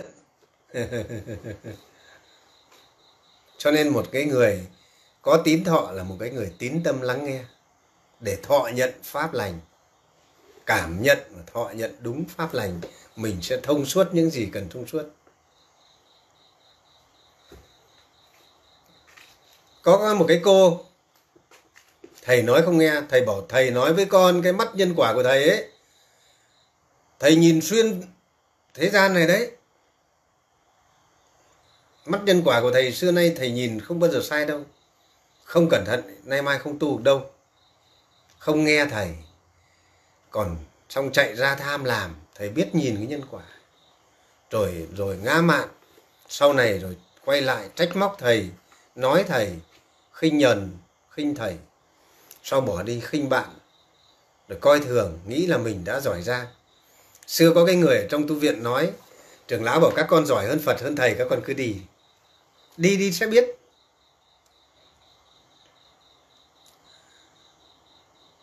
Ai dè đâu đến năm nay, nhân bảo như thần bảo. Mấy cái doanh nghiệp chưa buông được vẫn còn lao vào. Thầy đã bảo dừng lại mà tu đi, đem cái phước đức ấy ra mà bố thí cho người tu. Tu đi, cả dòng họ sẽ được an vui, mình sẽ được an lành mà tu hành, cuộc sống sẽ thanh thản như thiên đàng. Không nghe, cứ ngang theo ý mình. Giờ thì còn quay lại chê bai thầy. Bây giờ thì làm sao? Thời cuộc đã đến, nhân quả đã đến. Doanh nghiệp ứ trệ, bây giờ lỗ nặng, bán không được. Dệt may như thế, bán không được, thiếu thốn, bắt đầu thua lỗ. Thua lỗ dần rồi sẽ bán cả nhà cửa, không đủ trả nợ. Rồi sẽ bán cả những cái gì mình có. Và cuối cùng sẽ sa vào nợ nần là cái chắc. Mà đã sa vào nợ nần tiền bạc như vậy, có muốn bây giờ có muốn có một cái thất chỗ thầy Pháp Lưu để mà tu, để mà yên ổn mà tu cũng không còn được nữa. Bởi vì có đến thất thầy Pháp Lưu bây giờ có cho một cái thất để tu, mọi người có giúp đỡ cho một cái thất để tu thì nhân quả nó cũng lôi ra. Không trả nợ, nó sẽ siết nợ, nó sẽ cho đi tù. Nên lại phải bơi ra làm để trả nợ. Còn đâu mà tu? Đến bao giờ mới tu được, mới yên ổn mà tu? Đến bao giờ đây? Ngày xưa mới biết thế, nghe thầy Pháp Lưu. Bây giờ đã yên vui tu như các bạn trong làng rồi. Một cái thất, một khu vườn, rừng cây, thanh vắng yên vui tu hành, diệt bỏ lòng tham, hướng tới tịch tịnh, sống nhàn tịch, an lành mà tu, sống thiền định mà tu. Vô sự, thanh thản, an lạc vô sự. Không. Bây giờ thì lao theo nhân quả. Nhân bảo như thần bảo. Thầy đã bảo rằng phía trước mặt con là một cái hố. Nếu con không nghe thầy chuẩn bị, con lao, con sẽ chết. Chửi thầy Pháp Lưu, nói thầy Pháp Lưu là ông Pháp Lưu ông ấy muốn là tôi bán doanh nghiệp, ông ấy muốn chiếm tiền của tôi. Trời ạ, thầy Pháp Lưu thèm gì cái tiền của cô. Thầy Pháp Lưu một cái thất, 3 năm nay thầy Pháp Lưu làm cả một cái làng. bao nhiêu công đức người học trò thầy Pháp Lưu giúp đỡ. Thầy Pháp Lưu làm cả một cái làng cho người tu. Thầy Pháp Lưu chỉ có lấy một cái thất tu hành. Thầy Pháp Lưu có giữ cái gì của mình đâu. Trong khi có những cái lúc cái thất còn nhường cho cả trò ra nghĩa địa ở. Thầy thèm cái gì đâu. Đây cô Triệu Thái Anh đang nghe đây này. Đang xem đây này. Cô Triệu Thái Anh Hà Nội này. Thầy giúp đỡ mẹ tu mà được sống an ổn đến lúc chết. Mẹ Triệu Thái Anh trước khi chết còn biết ơn thầy. Mẹ còn chút tài sản bán sạch nhà cửa của mẹ. Con hãy đem cúng dường thầy. Mà đến đây hai vợ chồng tín tâm đến đây xin cúng dường tài sản của mẹ, thầy không nhận. Thầy bảo các con còn con nhỏ. Các con thôi thì cúng dường thầy cũng chỉ để nuôi người tu chứ thầy dùng làm gì. Bây giờ các con cũng là học trò thầy, tu theo thầy. Các con hãy coi như đã mẹ con đã cúng dường thầy rồi. Bây giờ thầy bố thí lại cho các con. Để các con nuôi con nhỏ yên tâm sống mà các con tu đi. Đây này, cô Triệu Thái Anh đang nghe đây này. Thầy tham gì vài cái thứ đó. Thầy chỉ muốn giúp đỡ thôi, chỉ đường thôi. Vậy mà trách thầy, nghĩ sai tà kiến là nghĩ thầy tham tiền tham bạc. Trưởng lão bảo đối với một người thầy như thầy, thầy không thiếu phước. Thầy nói thẳng, bởi vì có đức thì có phước. Trưởng lão nói rằng thầy ấy giàu có cả về gì? Về xuất chúng và giàu có cả về gì? Về hữu lậu. Các con cái phước, trưởng lão Thích Thông Lạc nói cái phước của thầy ấy, đủ nuôi cả cái tỉnh này, đủ nuôi cả cái nước Việt Nam này. Các con có biết mà đường mà sống hay không? Cái phước của thầy đủ các con ăn 100 đời không hết. Cho nên các con theo thầy mà tu đi. Trưởng lão nói đấy, trưởng lão bảo thầy giàu quá lắm, cái phước của thầy ấy. Các con có ăn một bữa một lạng vàng không hết. Trưởng lão nói một cái người như trưởng lão, một cái người đức hạnh, một cái người trí tuệ tu hành chứng đạt như trưởng lão, cúng trưởng lão là được phước. Ai mà cúng được trưởng lão, cúng dường trưởng lão được phước, con cháu sẽ đầy đủ an vui, gia đình sẽ thuận duyên nhân quả. Đây là từ trường nhân quả mà, có gieo có gặt mà. Đức Phật bảo cúng dường Phật thì được phước, cúng dường sa môn có phước, cúng dường được những cái bậc như trưởng lão ấy, phước lớn vô lượng. Cho nên ai chẳng muốn cúng dường. Trưởng lão bảo các con là học trò thầy, phước của thầy các con ăn 100 năm không hết, ăn một bữa một lạng vàng không hết. Trưởng lão nói đó. Chả lẽ thầy Pháp Lưu không đủ phước nuôi bằng ấy trò ấy, không đủ lo cho các trò ấy, mà sao bảo thầy Pháp Lưu là tham lam. Đây này, Triệu Thái Anh nó đang bình luận đây này. Ai có phước bao lắm mới có thể về là Triệu Thái Anh này, hai vợ chồng. Nếu thầy tham thì thầy đã nhận rồi, nhận cái tài sản của mẹ cô ấy tặng lại thầy rồi, cúng dường thầy rồi. Thầy thương trò thì có lấy đâu, để cho trò nuôi con, hai vợ chồng tu hành.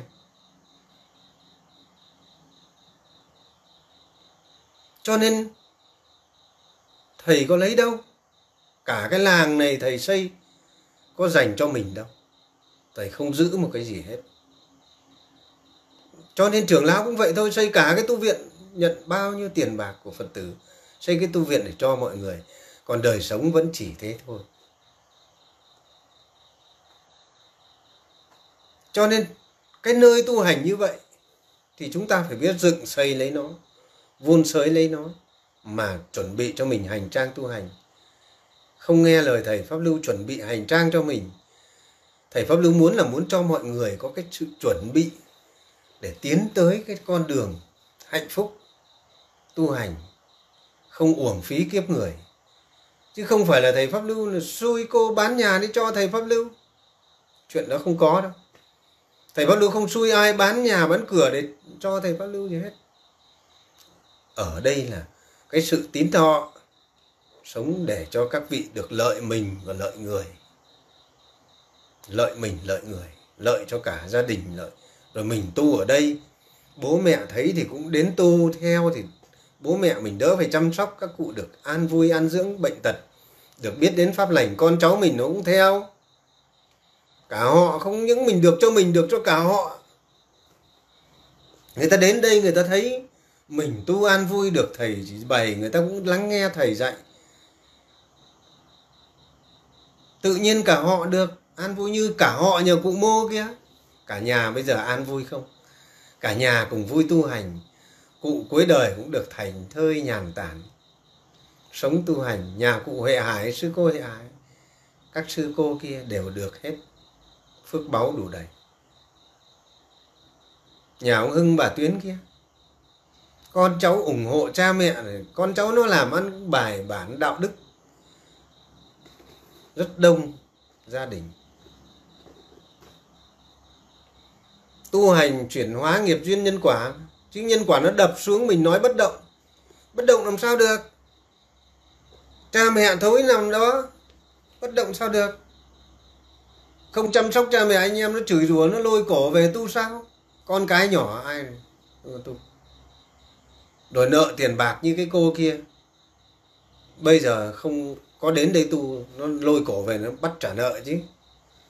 Sao tu được? Cho nên thầy chỉ đường để thoát ra, từng bước căn cơ theo hành trang tu hành, đường đi của nhân quả rõ ràng. Như Chiêm ở Hải Dương, nếu Chiêm và Trọng ở Hải Dương, nếu không có thầy, vợ chồng Trọng có ngày hôm nay không?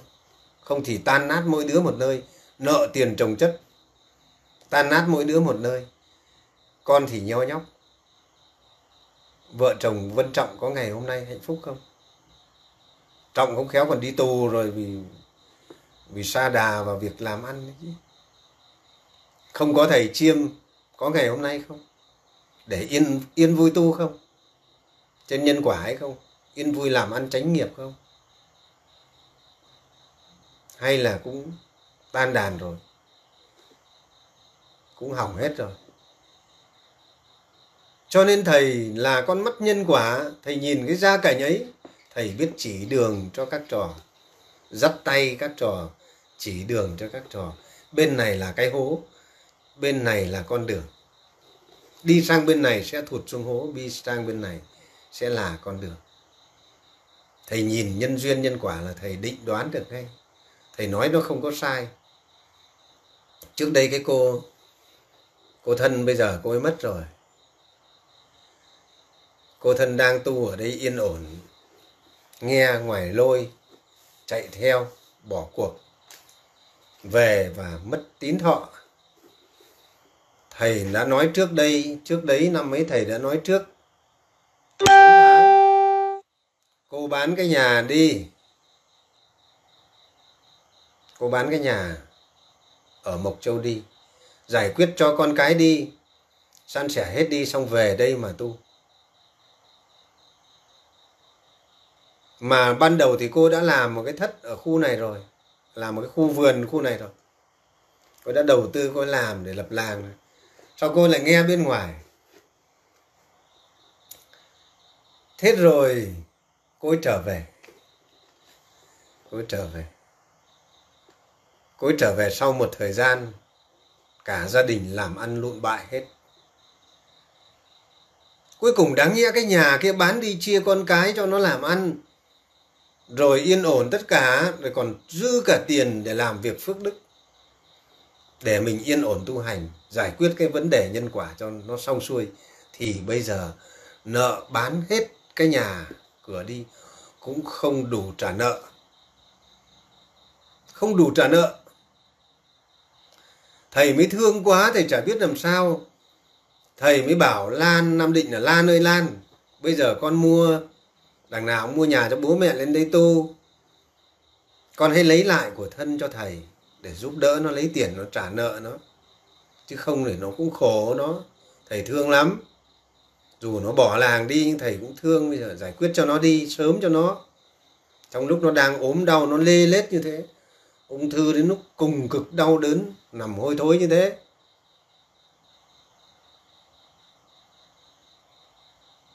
Chuyện này, chuyện của Lan, thầy rất thương. Và sau khi Lan đã lấy lại và giúp đỡ và trả cho cô ấy, để cho cô ấy yên tâm dưỡng bệnh, Thế sau một thời gian cô này cô hối hận, cô lại quay lại: thầy ơi, thầy cứu con với.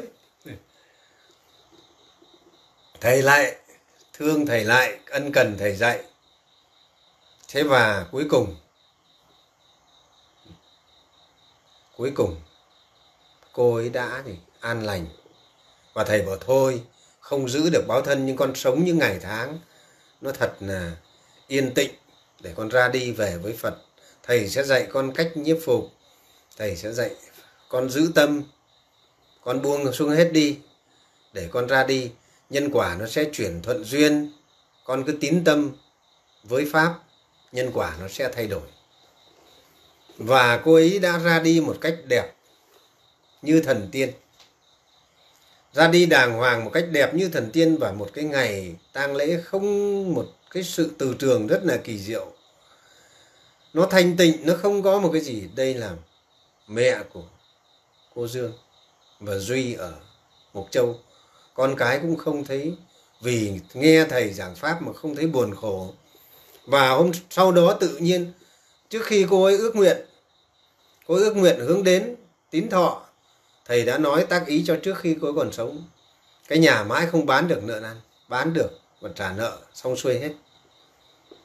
Trả nợ xong xuôi hết.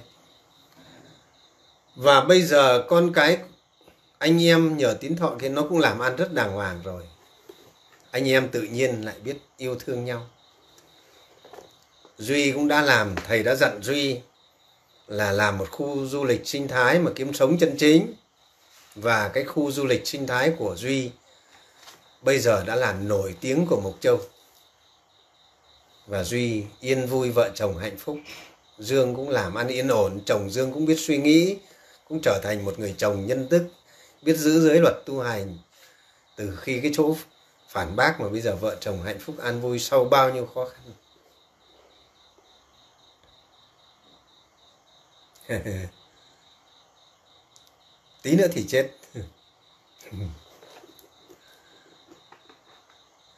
Ở đây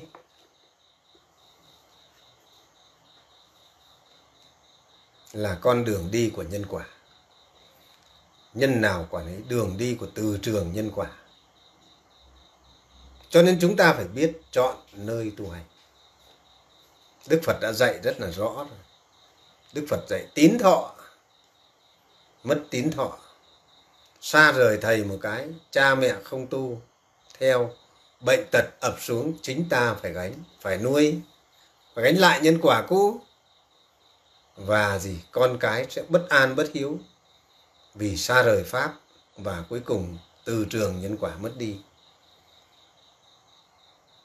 Cho nên mấy cái cô đến đây xong rồi xây thất, xong bì tị, xong lại đòi tiền về.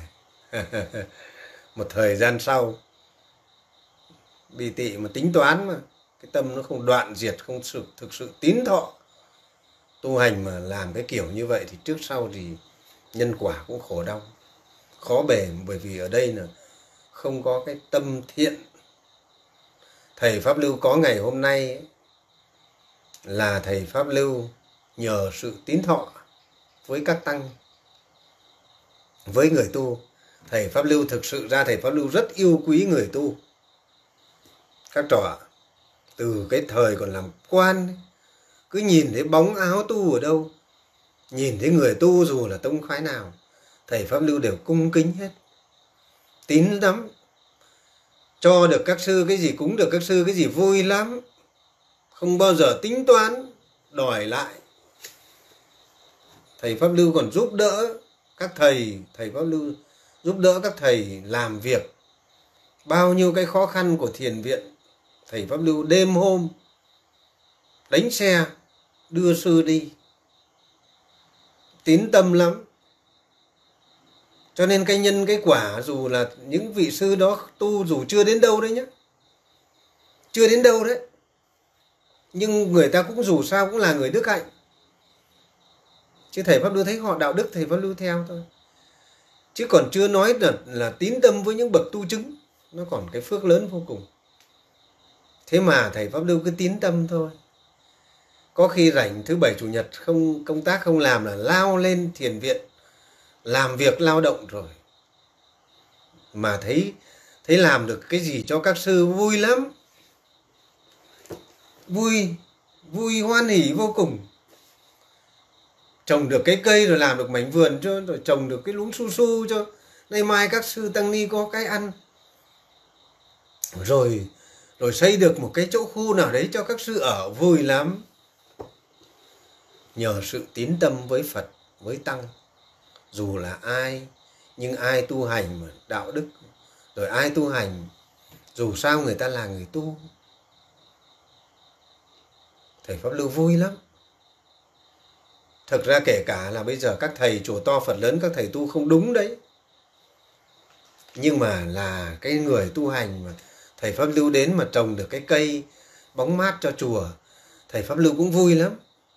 Làm được cái gì cho đạo Phật vui lắm, hoan hỉ lắm. Cho nên thầy Pháp Lưu có cái phước ấy.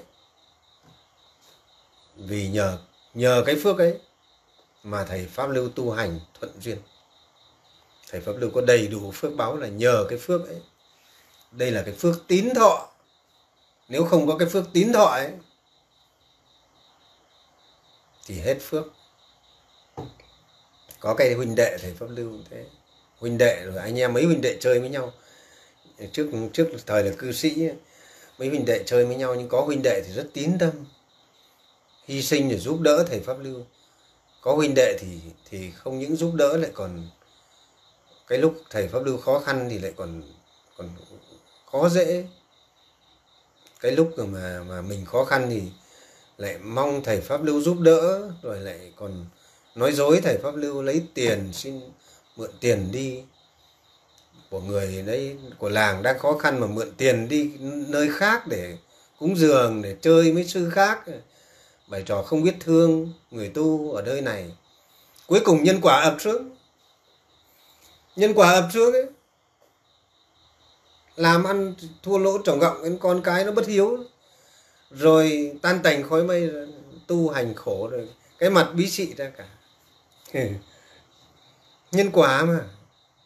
Thầy Pháp Lưu ai lấy cái gì cứ lấy thôi, ai đòi cái gì thầy Pháp Lưu cho luôn, lấy đi. Có phước thì cứ lấy đi, có phước thì cứ xài đi. Xài nhanh cho hết đi. Mình có phước mà, xài nhanh hết đi,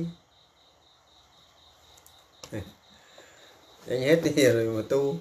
Nhưng mà có xài thì xài để đổ vỡ, rồi có tu nổi không ấy chứ. Bước đi trở lại, bước trở lại chẳng xong. Cho nên ai tín tâm hướng nguyện lành, biết yêu thương người tu hành, biết chia sẻ khó khăn với người tu hành, biết thực sự thương con người, thương quý người tu, dù là ai, cái người đó mới là cái người có phước. Người đó phước như Đông Hải. Ở đây Đức Phật đã dạy cái điều này, chúng ta không tham phước hữu lậu, nhưng chúng ta phải có cuộc sống an ổn, đầy đủ phước đức, nhân duyên, nhân quả. Túc duyên, trưởng lão nói là túc duyên là đủ đầy. Đức Phật cũng dạy túc duyên là thế nào? Không nợ nần tiền bạc này. Những người có túc duyên ấy, không nợ nần tiền bạc, không phạm trọng tội này, trả hết nợ duyên sinh con cái này. Cái người đấy mới là người đủ túc duyên. Cho nên một cái người, Đức Phật cũng dạy trong kinh Nikaya, cúng dường các bậc sa môn thì phước báo đủ đầy, gia cảnh an vui. Cái chuyện đó mình không được rồi mình còn đi chống phá, mình lại còn đi không biết thương người tu hành, mình lại còn biết, mình lại còn đi làm ngược lại. Hết phước. Hết phước mà.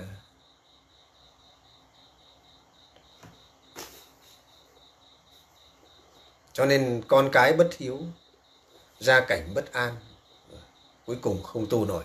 Nhân quả nó đập cho tới lui, hết đường tu. Như cái cô doanh nghiệp bây giờ thì có muốn tu cũng không được nữa. Nay mai đang cái dịch Covid-19 thế này, kinh tế suy sụp, không lo được nữa, càng ngày càng lún chân, vào vũng lầy nhân quả. Cho nên hàng trăm học trò thì nó đang vui tu, hoan hỷ vui tu và biết đường của nhân quả, sống trên đạo đức nhân quả, hạnh phúc trên nhân quả và tu hành. Muốn an tịnh được an tịnh, muốn tâm vô thượng được vô thượng.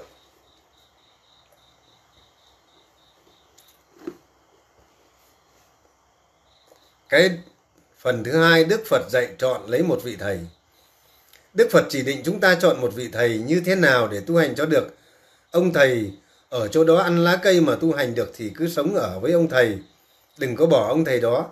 Ông thầy có đuổi xô gì thì đừng thì đuổi, miễn là mình cứ sống gần bên ông thầy thì mình sẽ được sự giải thoát.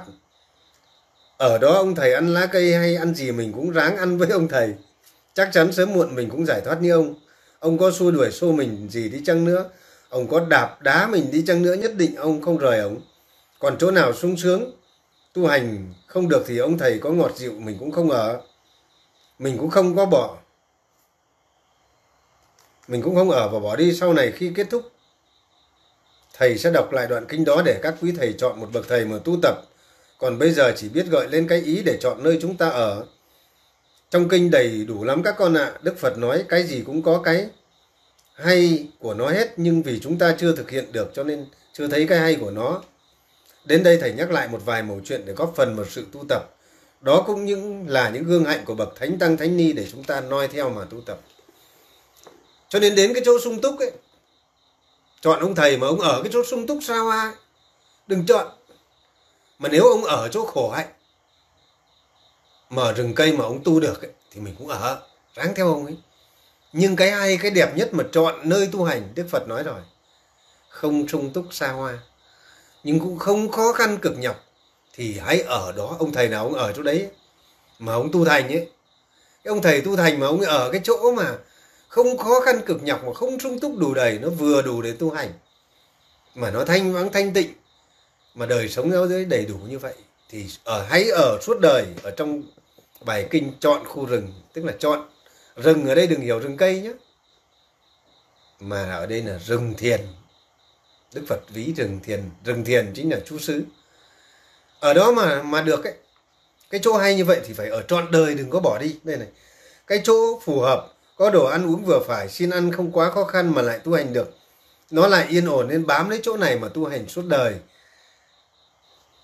Thế bây giờ có những người thế này, đi theo một ông thầy, nay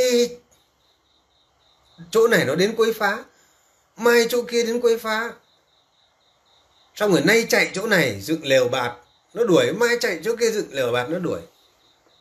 Đi theo thế tu sao được? Suốt ngày đi chạy theo ông thầy lập lên cái chú xứ này, xong nó đuổi xong lại chạy đi chú xứ khác. Bao nhiêu tiền mất tật mang đi theo, chạy theo ông thầy. Cuối cùng ông thầy phá hỏng hết. Ông thầy phá hỏng hết rồi thì mình chạy theo, tiền mất hết, bao nhiêu phước báo mất hết, không dựng được chú xứ, xong lại chạy theo đuôi thầy. Cuối cùng lang thang theo thầy hết gầm trời cuối đất, rơi vào chỗ khổ cực. Thế thì có những người thì lại theo những ông thầy sung túc sung sướng, xe ô tô, 2-3 cái xe ô tô, xong rồi sống như đại gia, đất đai riêng tư, đất đai giàu có, tranh giành nhau, rồi tấp nập vào ra hội hè nghị sự. Theo cái ông đó không theo được à? Ông đó không phải một bậc thầy mình theo, mà phải theo cái ông nào ấy mà nó không khó khăn lắm. Người ta bảo chim khôn chọn cành mà đậu, theo ông nào nó không khó khăn lắm, nó vừa đủ vừa phải, nó lại yên ổn. Nó lại yên ổn. Cái đầu tàu nó yên ổn thì cái đuôi nó mới yên ổn chứ.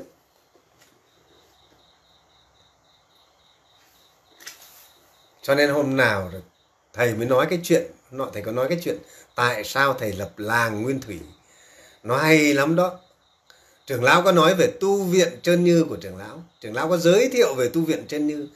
Cái hay của tu viện Chân Như thời trưởng lão nó làm sao?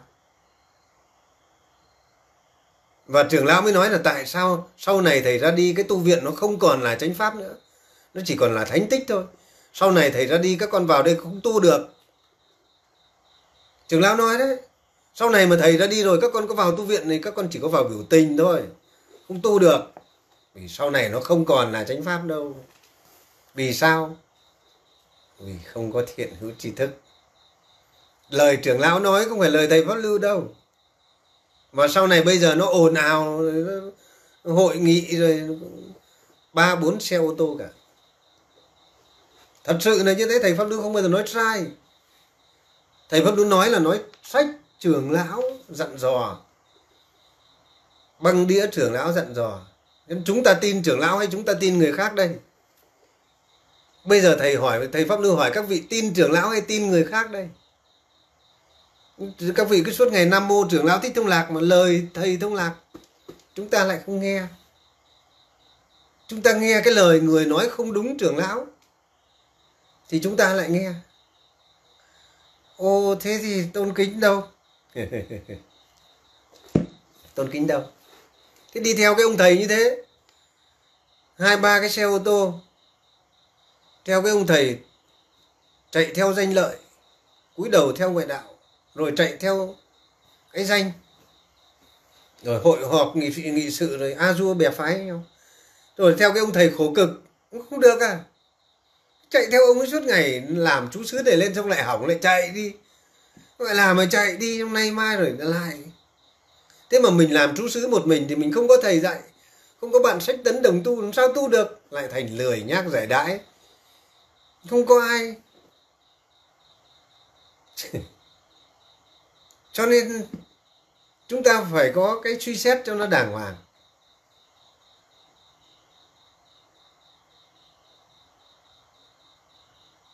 Có đúng không? Nơi nào an tịnh mình tu được thì mình ở đó. Nơi nào tu nó phải được chứ. Bây giờ đến tu mà nó lại không được cái gì, không được an ổn, không được muốn an tịnh được an tịnh này. Đức Phật dạy muốn gì? Muốn từ bỏ các lậu hoặc được từ bỏ này. Ví dụ mình sống ở đây, mình được yên ổn, nó không bị khinh động, bị người khác làm khinh động này. Đức Phật dạy như vậy. Rồi là nó được yên ổn này. Mình muốn nhiếp phục được nhiếp phục này. Có bệnh tật thì được nhiếp phục, được bệnh tật vơi đi này.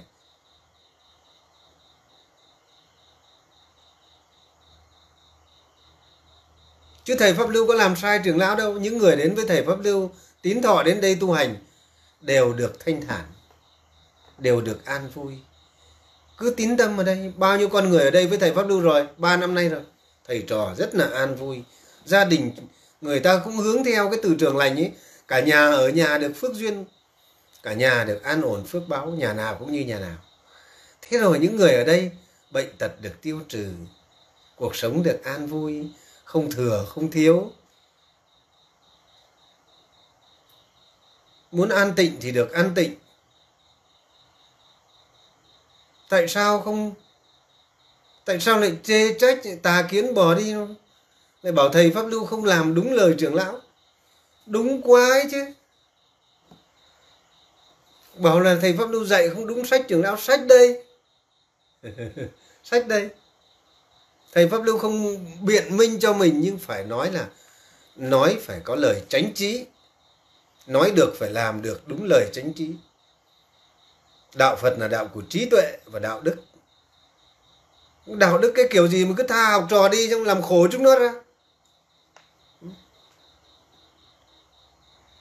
Trò nó theo mình là để nó được tu tập thiện, an ổn, nó được an vui. Tha nó theo đi để làm khổ nó. Rồi tiền bạc nó cũng tiêu vong đi, xây hết chỗ này chỗ kia rồi lại hỏng xong. Rồi nhét nhá chạy như vịt với nhau, xong cuối cùng mình cũng không có đạo đức, không có trí tuệ, không có uy lực. Là cái người không có khả năng. Vì không tu, không biết được đường đi nhân quả, làm càn làm bừa xong. Rồi đi đến đâu hỏng đó. Thầy trò nhau nhóc khóc với nhau. Trò nhau nhóc khóc. Cuối cùng lang thang, lang bạt kỳ hồ. Chẳng nơi nào ra nơi nào. Chẳng có cái trú xứ nào ra hồn mà yên ổn mà tu. Thế tu trí? Tu sao? Ông Phật ông còn phải dựng đến 4 trú xứ thánh địa. Linh Tửu này, Cát Tỳ La Vệ này, Lâm Tỷ Ni, Kushinagara. Đức Phật còn dựng đến 4 trú xứ cho các người tu, cư sĩ và tu sĩ. Trưởng lão còn phải dựng cả một cái tu viện để nuôi người tu, để an ổn tu tập, không thừa không thiếu như Đức Phật dạy. Bây giờ theo ông thầy chui lên rừng, lên rừng bây giờ Kiểm Lâm nó đuổi, đang ngồi thiền thế này, nó đến nó bảo không được, thầy trò nhà ông hãy đi khỏi đây, đây là khu rừng của nhà nước, ai cho các ông dựng lều ở đây lại chạy. Đến nơi này dựng, nó bảo không được, các ông là người tu hành, các ông không được xây chùa xây tu viện ở đây. Làm cách nào đây? Nó lại đuổi, công an đuổi. Làm không đúng mà, công an đuổi, không có trí tuệ. Dân đuổi, Kiểm Lâm đuổi, tu sao? Mình bây giờ đang bệnh, già rồi đang bệnh nằm đó, lên rừng ở sao? Mưa dột, chăn đâu đắp, sốt đùng đùng hả? Bệnh lấy chỗ đâu dưỡng, giường đâu nằm? Trưởng lão bột rét run thấu xương cơ mà, đến ý chí như trưởng lão còn chịu thua ở trên Hòn Sơn đấy, đến sức mạnh như thầy Pháp Lưu mà chết thôi, nghiến răng mà lên, còn không chịu nổi. Huống hồ là thầy Pháp Lưu còn ngồi thiền ấy cả từ sáng đến chiều dưới tuyết lạnh cơ, cắn răng chịu đựng mà còn ngồi được cơ. Diệt cảm thọ cơ.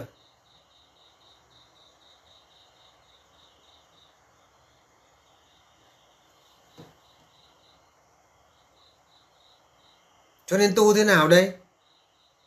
Theo cái ông khổ hạnh cũng chết, trói buộc mình vào giới luật khổ hạnh cũng chết, mà theo cái ông sung túc cũng chết, theo cái ông chấp trước cũng chết. Có đâu yên ổn mà tu, có đâu niềm vui mà tu, có đâu hỷ ái mà tu, có đâu niềm vui mà tu, có đâu lòng yêu thương mà tu, có đâu sự động viên mà tu, có đâu gì thanh quy mà tu, có đâu mà trú xứ vừa đủ mà tu.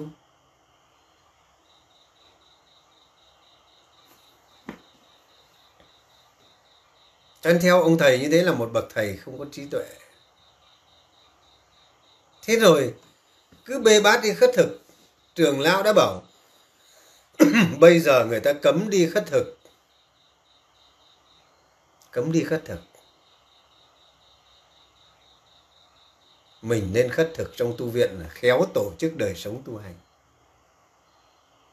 rồi mình tu nhiều pháp khác nhau khác thay thế vào, ví dụ pháp quán hoặc thân hành niệm. Thế bây giờ mình tu, người ta pháp luật nó không cho mình đi khất thực, giờ giáo hội không cho đi khất thực, đi khất thực thì phải có tổ chức cái. Thế bây giờ mình đi khất thực, mình là cái muốn nhỏ lẻ đi khất thực, mình cứ đòi đi khất thực, tức là cái lòng tham của mình không biết tùy thuận để cứ đòi đi. Ở đây là người ta không cho mà mình vẫn cố tình đi, mình không biết tùy thuận, thì tức là mình là cái người lấy của không cho.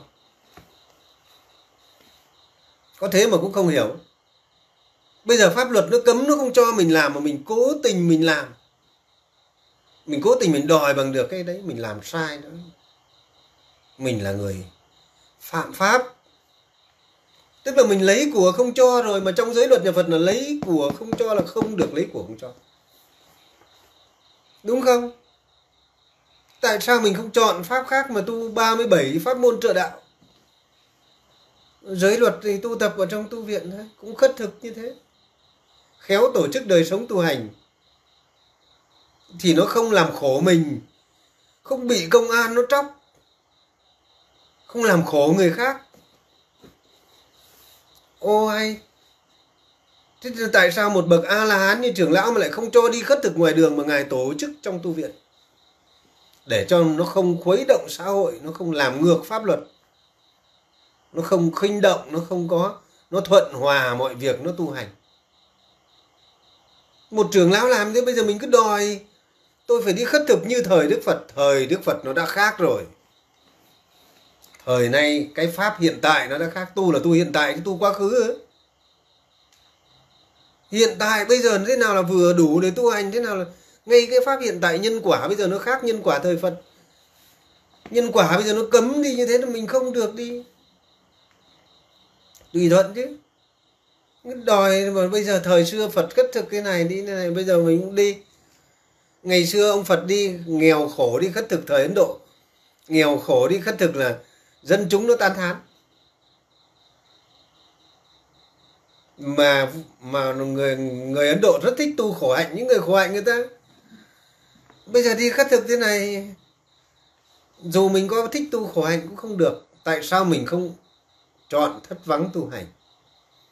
Tại sao không tu các pháp khác, mình cứ phải ôm cái hạnh xả bằng khất thực? Tại sao không tu pháp tác ý? Tại sao không tu cái 6 điều hòa hợp trong chúng? Tại sao không tu thân hành niệm? Tại sao không tu tứ vô lượng tâm? Tại sao không tu? Cứ phải niệm Phật bất hoại tịnh chứ, cứ phải bắt chước Đức Phật chứ. Thế bây giờ thì có những cái không thể bắt chước Phật được. Trưởng lão bảo đừng có bắt chước. Bây giờ bắt chước ông Phật thế mình cũng đi làm sao? À các bạn, bây giờ bắt chước ông Phật thì phải bê cái bát đúng không? Phải bê cái bát gỗ, bát sành sứ. Xong rồi mặc y phấn tảo, đi sang Ấn Độ nhặt cái vải tẩm liệm người chết về Việt Nam mặc. Xong rồi đi chân đất. Xong rồi bê cái bát đi khất thực. Xong về thì tay ăn bốc. Các bạn biết ông Phật ăn bốc hay ăn đũa? Ăn xìa. Nó có phù hợp với cảnh Việt Nam bây giờ không? Người Việt Nam mình mà ăn bốc ấy, nó coi là bẩn thỉu và bệ rạc. Người ta cười chê cho nó gây ra chướng ngại ai người ta theo mình. Nhưng ông Phật ăn bốc. Các vị có hiểu đời sống thời Đức Phật đâu. Tại sao Phật ăn bốc? Bởi vì đất nước Ấn Độ lấy đâu ra đũa với xìa. Các bạn đến bây giờ nhà giàu Ấn Độ nó truyền thống ăn bốc. Từ thời Đức Phật đã ăn bốc. Bê cái bát cái đĩa này bốc vào mồm. Thế mà bây giờ mà bắt chước Đức Phật mà vào tu viện hoặc là tu hành trú xứ đây cũng tay bốc ấy. Nó có đúng truyền thống đạo đức Việt Nam không? Cho nên ở bầu thì tròn, ở ống thì dài. Tùy thuận nhân duyên nhân quả. Nếu mình ăn bốc ở Việt Nam nó sẽ trở thành cái người không có đạo đức.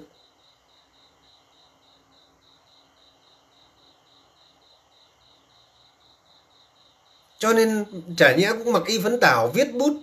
Bây giờ viết thì phải bằng trong tu viện. Hoặc trong trú xứ muốn viết sách thì phải bằng máy tính. Muốn giảng pháp, muốn truyền đạt đi thì phải có điện thoại thông minh để truyền tải đi dễ dàng. Bây giờ chả nhẽ thầy Pháp Lưu viết thư cho học trò, giảng cho học trò rồi cũng viết bằng bút lông chim mà.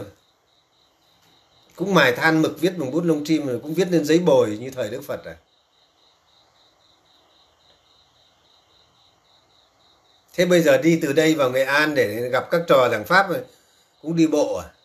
Lang thang đi bộ à? Hay là đi ô tô? Thế thầy Pháp Lưu hỏi các bạn là trưởng lão đi từ trong Nam ra Bắc ra Hà Nội gieo duyên cho Phật tử đi bằng cái gì?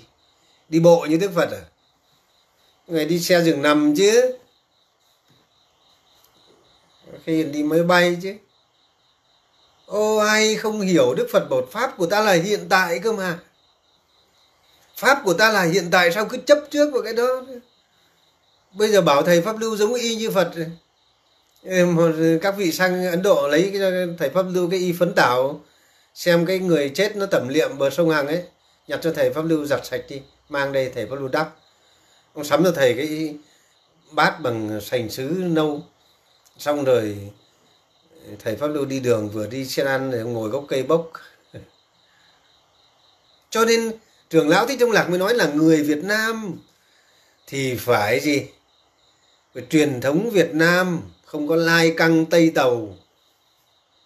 Lai căng Tây Tàu, tu sĩ bên Tây thì nó ăn thì nó dùng xỉa gì hả?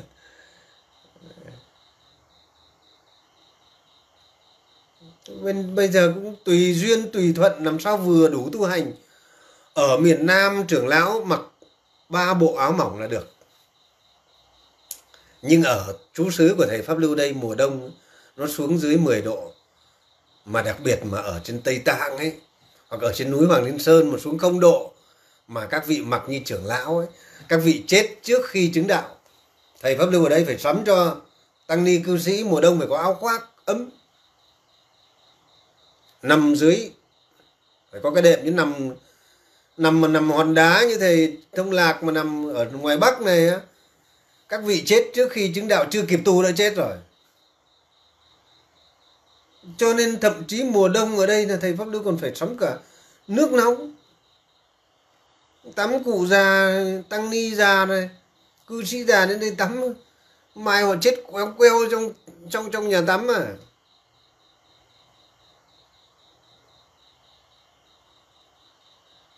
Cho nên không có hiểu cái gì cả. Trưởng lão giảng một đàng thì hiểu sang một nẻo, chấp trước đoạn kiến, không hiểu hiện tại. Đức Phật bảo pháp của ta là hiện tại. Hiện tại là ngay cái đời sống của mình nó thế nào mình tùy thuận, làm sao cho nó hợp lý, làm sao cho nó đúng, nó thuận duyên tu hành và nó không thừa không thiếu. Các vị hiểu thế nào là thiểu dục và tri túc không? Các vị chấp vào khổ hạnh. Thiểu dục là ít ham muốn, tri túc là biết đủ, vừa đủ, không thừa không thiếu. Không thừa và cũng không thiếu gọi là thiểu dục tri túc. Bây giờ thiếu cũng chết, thiếu cơm ăn áo mặc cũng không tu nổi, mà thừa thãi cũng chết. Cho nên thiểu dục là ít muốn, tri túc là biết đủ.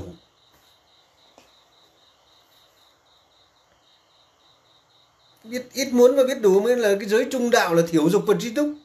Chứ các vị toàn hiểu thiểu dục mà lại không có tri túc.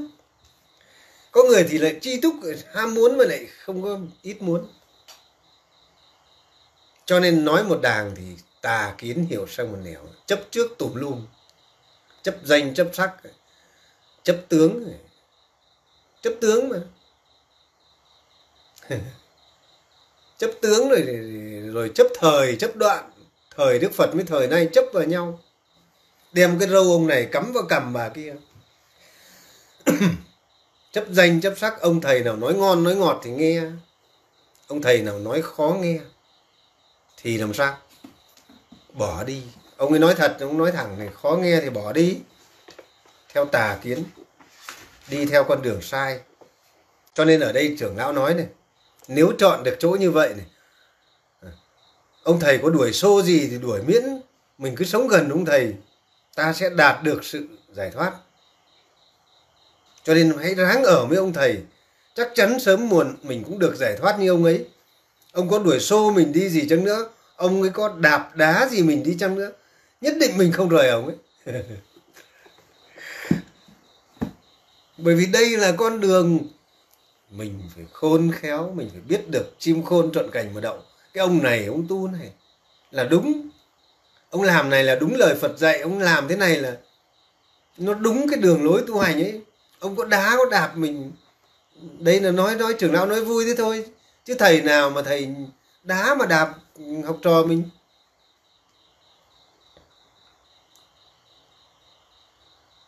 Thầy thì phải thương trò, nhưng mà có lúc thì trách phạt, nhắc nhở thôi. Nhưng mà đụng đến một tí là tự ái, là bỏ đi rồi, không hài lòng rồi. Rồi lắm lúc thầy đùa vui cũng sinh ra tà kiến. Có mấy cái cô thầy đùa vui mấy câu, thầy bảo ừ đùa vui, cũng sinh ra tà kiến, đừng nghi ngờ. Trưởng lão suốt ngày ai gần trưởng lão rất hóm hình, hay đùa những câu chuyện dí dỏm.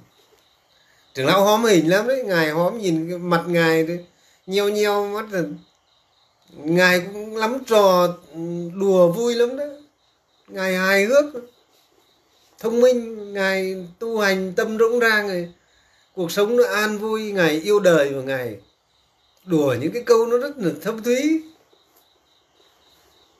Trưởng lão rất gần gũi, ngài ngồi đọc sách cái co hai cái chân này, ngài ngồi rất tự nhiên, ngài đâu có chấp trước danh sắc gì đâu. Ngồi hè co duỗi ngồi ôm quyển sách đọc cho các trò chơi vui nghe. Dẫn các trò ra bờ sông picnic để cho các trò xả tâm thư giãn những cái lúc tu tập nó mệt nhọc, để cho các trò bớt căng thẳng. Dẫn các trò ra bờ sông đi picnic nữa thôi, trải chiếu bờ sông nữa thôi. Trưởng lão rất thương các trò mà ngài rất gần gũi, bình dị, lạ thường như thế.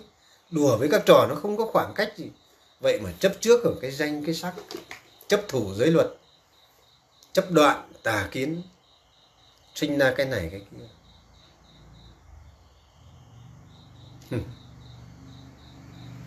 Cho nên chúng ta không biết chọn nơi tu hành mà cũng không biết chọn thầy.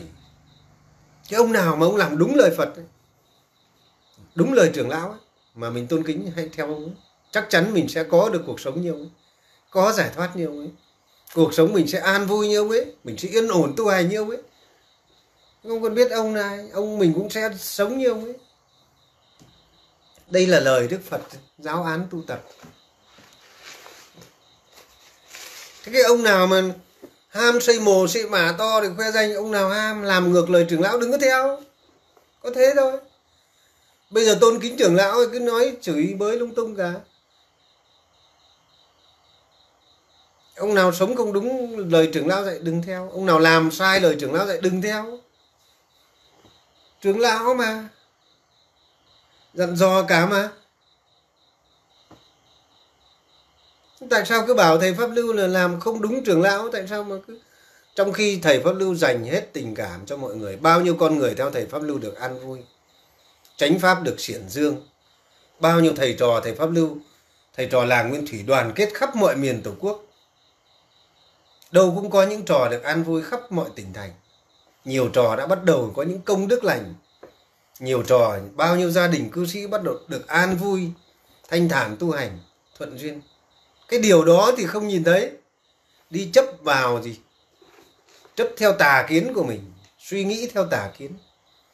Đức Phật bảo chúng sinh chấp tà kiến, chúng sinh theo tà kiến, chúng sinh theo đường ác thú. Sai. Không ác thú thì cũng địa ngục. Cho nên nó không có đúng. Từ mai thầy Pháp Lưu vác những cái việc làm của thầy Pháp Lưu và những lời nói của thầy Pháp Lưu vì mọi người tôn kính trưởng lão Thích Thông Lạc. Cho nên thầy Pháp Lưu phải có cái so sánh với việc làm hiện thực và so sánh với đời sống tu hành của các tu sinh ở đây cũng như làng tu, và thầy Pháp Lưu so sánh với sách trưởng lão để cho mọi người thấy rằng cái việc làm này, cái hành động tu thế này, đời sống như thế này, đạo đức như thế này và sách trưởng lão như thế này, nó đúng với nhau. Nó đúng lời dạy của trưởng lão, mà vì mọi người tôn kính trưởng lão Thích Thông Lạc mà thầy Pháp Lưu mang sách của trưởng lão ra để giảng. Hôm nay thầy Pháp Lưu giảng Đức Phật dạy chọn chú xứ tu hành, giáo án đường lối tu tập tập 2, trang 238, Đức Phật dạy chọn chỗ tu hành.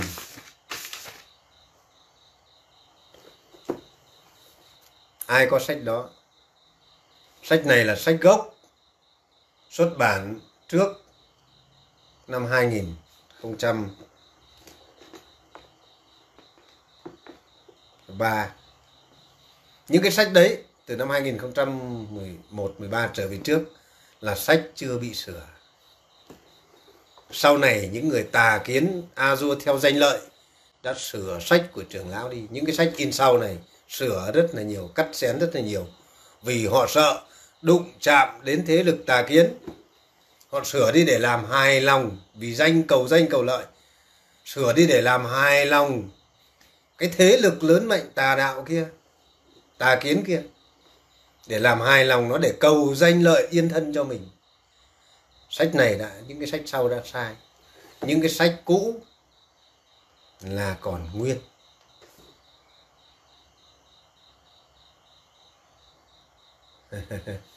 Cho nên các trò theo thầy Pháp Lưu, đặc biệt là cư sĩ, hãy yên tâm.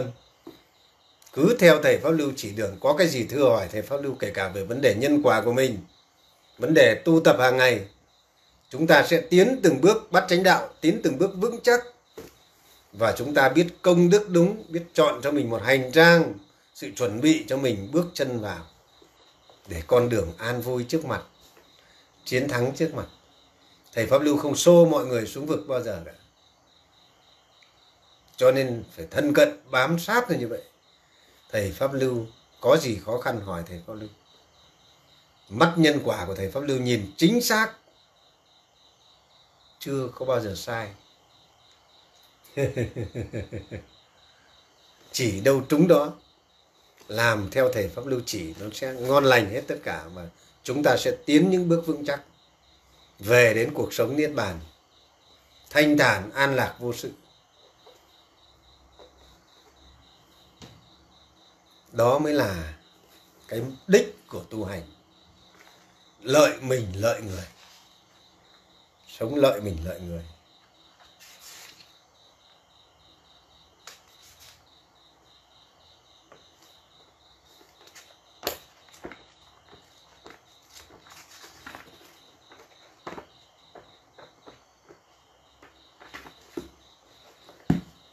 Bài chia sẻ hôm nay chúng ta kết thúc ở đây. Chúc mọi người hiểu được thế nào là nơi tu hành đúng, thế nào là một người thầy dẫn đường đúng.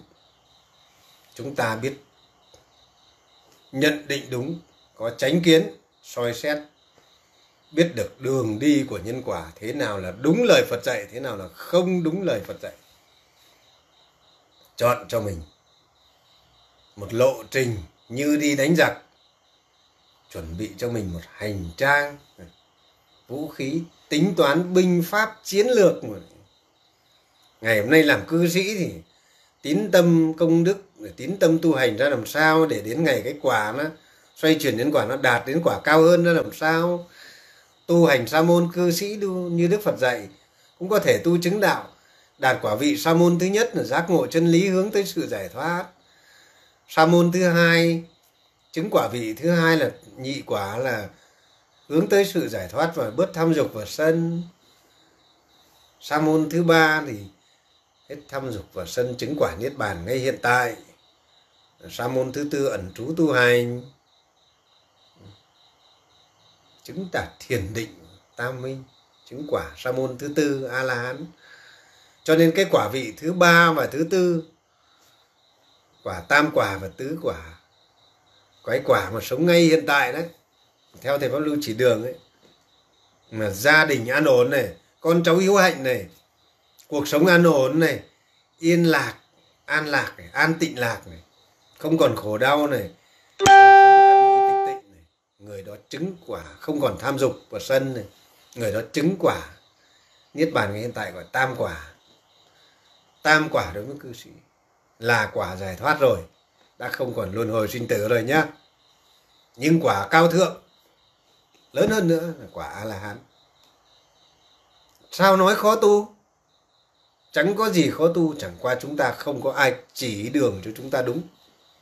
Chúng ta chạy hết chỗ này chỗ kia, nay thì chú sư này, mai thì chú sư kia, nay thì thầy này, mai thì thầy kia. Chúng ta mù mắt, không hiểu lời Đức Phật và không hiểu lời trưởng lão. Cho nên Thầy Pháp Lưu làm, và Thầy Pháp Lưu nói thẳng, trưởng lão cũng làm, xây dựng tu viện, sống một đời làm theo lời Phật dạy, và trưởng lão nói thẳng. Nói thẳng về mình, những cái gì được lợi cho chúng sinh, những cái gì không có lợi. Trưởng lão nói thẳng, đây sách đây, nói thẳng đây. Trưởng lão giảng giải về tu viện Chân Như rất là hay, rất là đúng, khi trưởng lão còn tại thế. Và nay Thầy Pháp Lưu cũng học theo trưởng lão. Cái gì mình làm đúng, mình nói đúng cho người ta, chỉ đường cho người ta. Cái gì không đúng, nói không đúng. Thầy Pháp Lưu nói bên này là cái vực và bên này là đường đi, thì hãy đi bên này.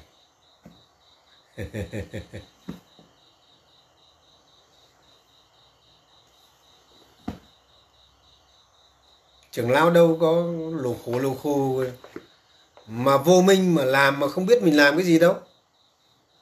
Hành động của trưởng lão cái gì nó cũng có cái lý do của nó. Nên Thầy Pháp Lưu rất hiểu trưởng lão, từng cái hành động nhỏ của trưởng lão Thầy Pháp Lưu cũng hiểu tại sao trưởng lão lại làm như vậy,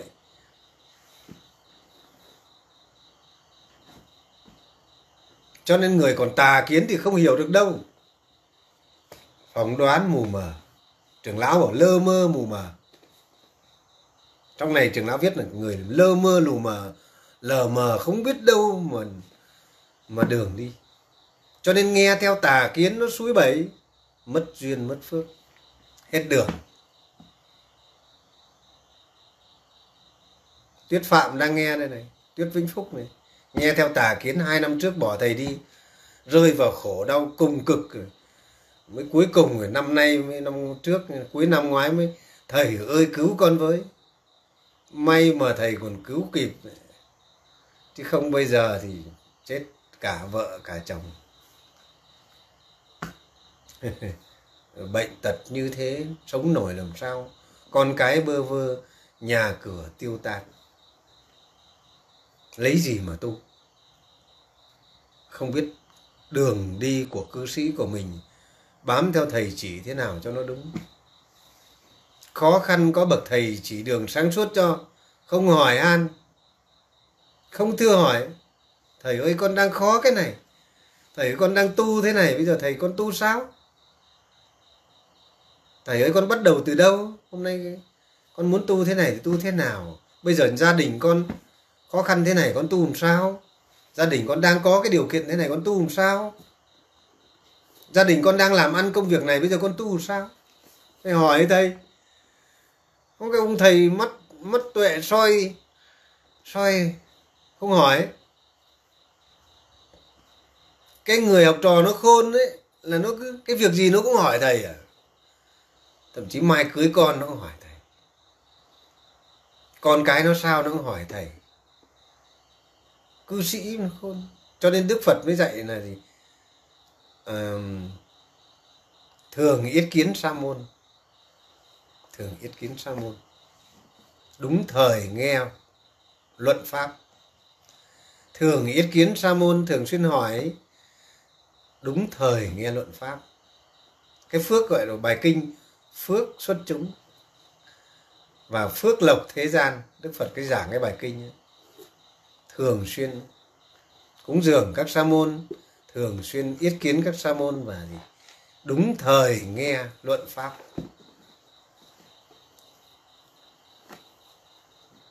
Cho nên được lợi lạc trăm bề, phước điền vô lượng.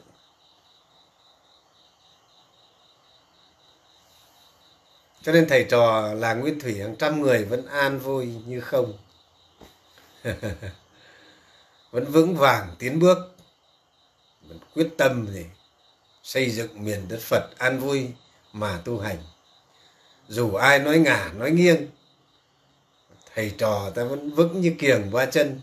Dù ai tà kiến hiểu sai đi có chửi bới ngược lại, thầy vẫn sẽ có dẫn dắt các trò đến ngày mai tươi sáng.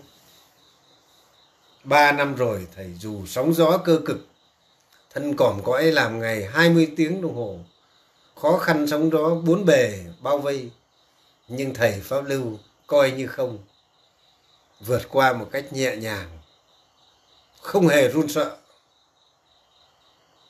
Các vị cứ đòi bất động tâm là bất động tâm ở đâu?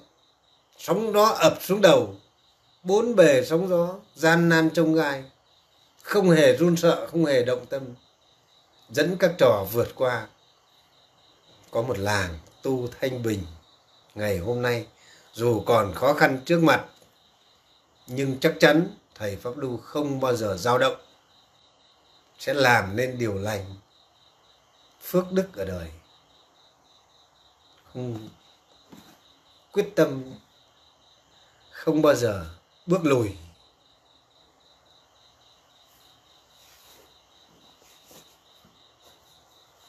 Không bao giờ chịu xông vào biển lửa như sông chỗ không người. Xả thân, không cần một cái gì nữa ở đời này. Vì không cần một cái gì ở đời nên không bao giờ lo lắng. Không còn ham muốn gì mà chỉ vì mọi người thương các trò sẵn sàng nhảy qua đống lửa. Bởi vì thầy Pháp Lưu chả cần gì nữa. Đến giờ phút này không cần gì cho mình nữa.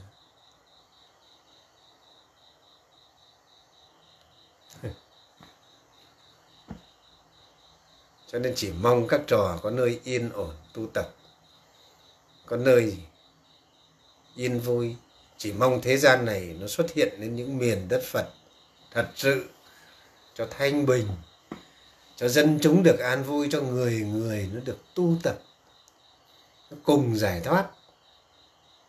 Cho đây là ước mơ của trưởng lão. Trưởng lão ước mơ có những trung tâm an dưỡng mọc lên, có những làng quê tu hành mọc lên, có những nơi trú xứ tu hành, chung lưng đấu cật với nhau, đồng tâm hiệp lực. Thôi có lẽ muộn rồi, Thầy Pháp Lưu xin dừng ở đây.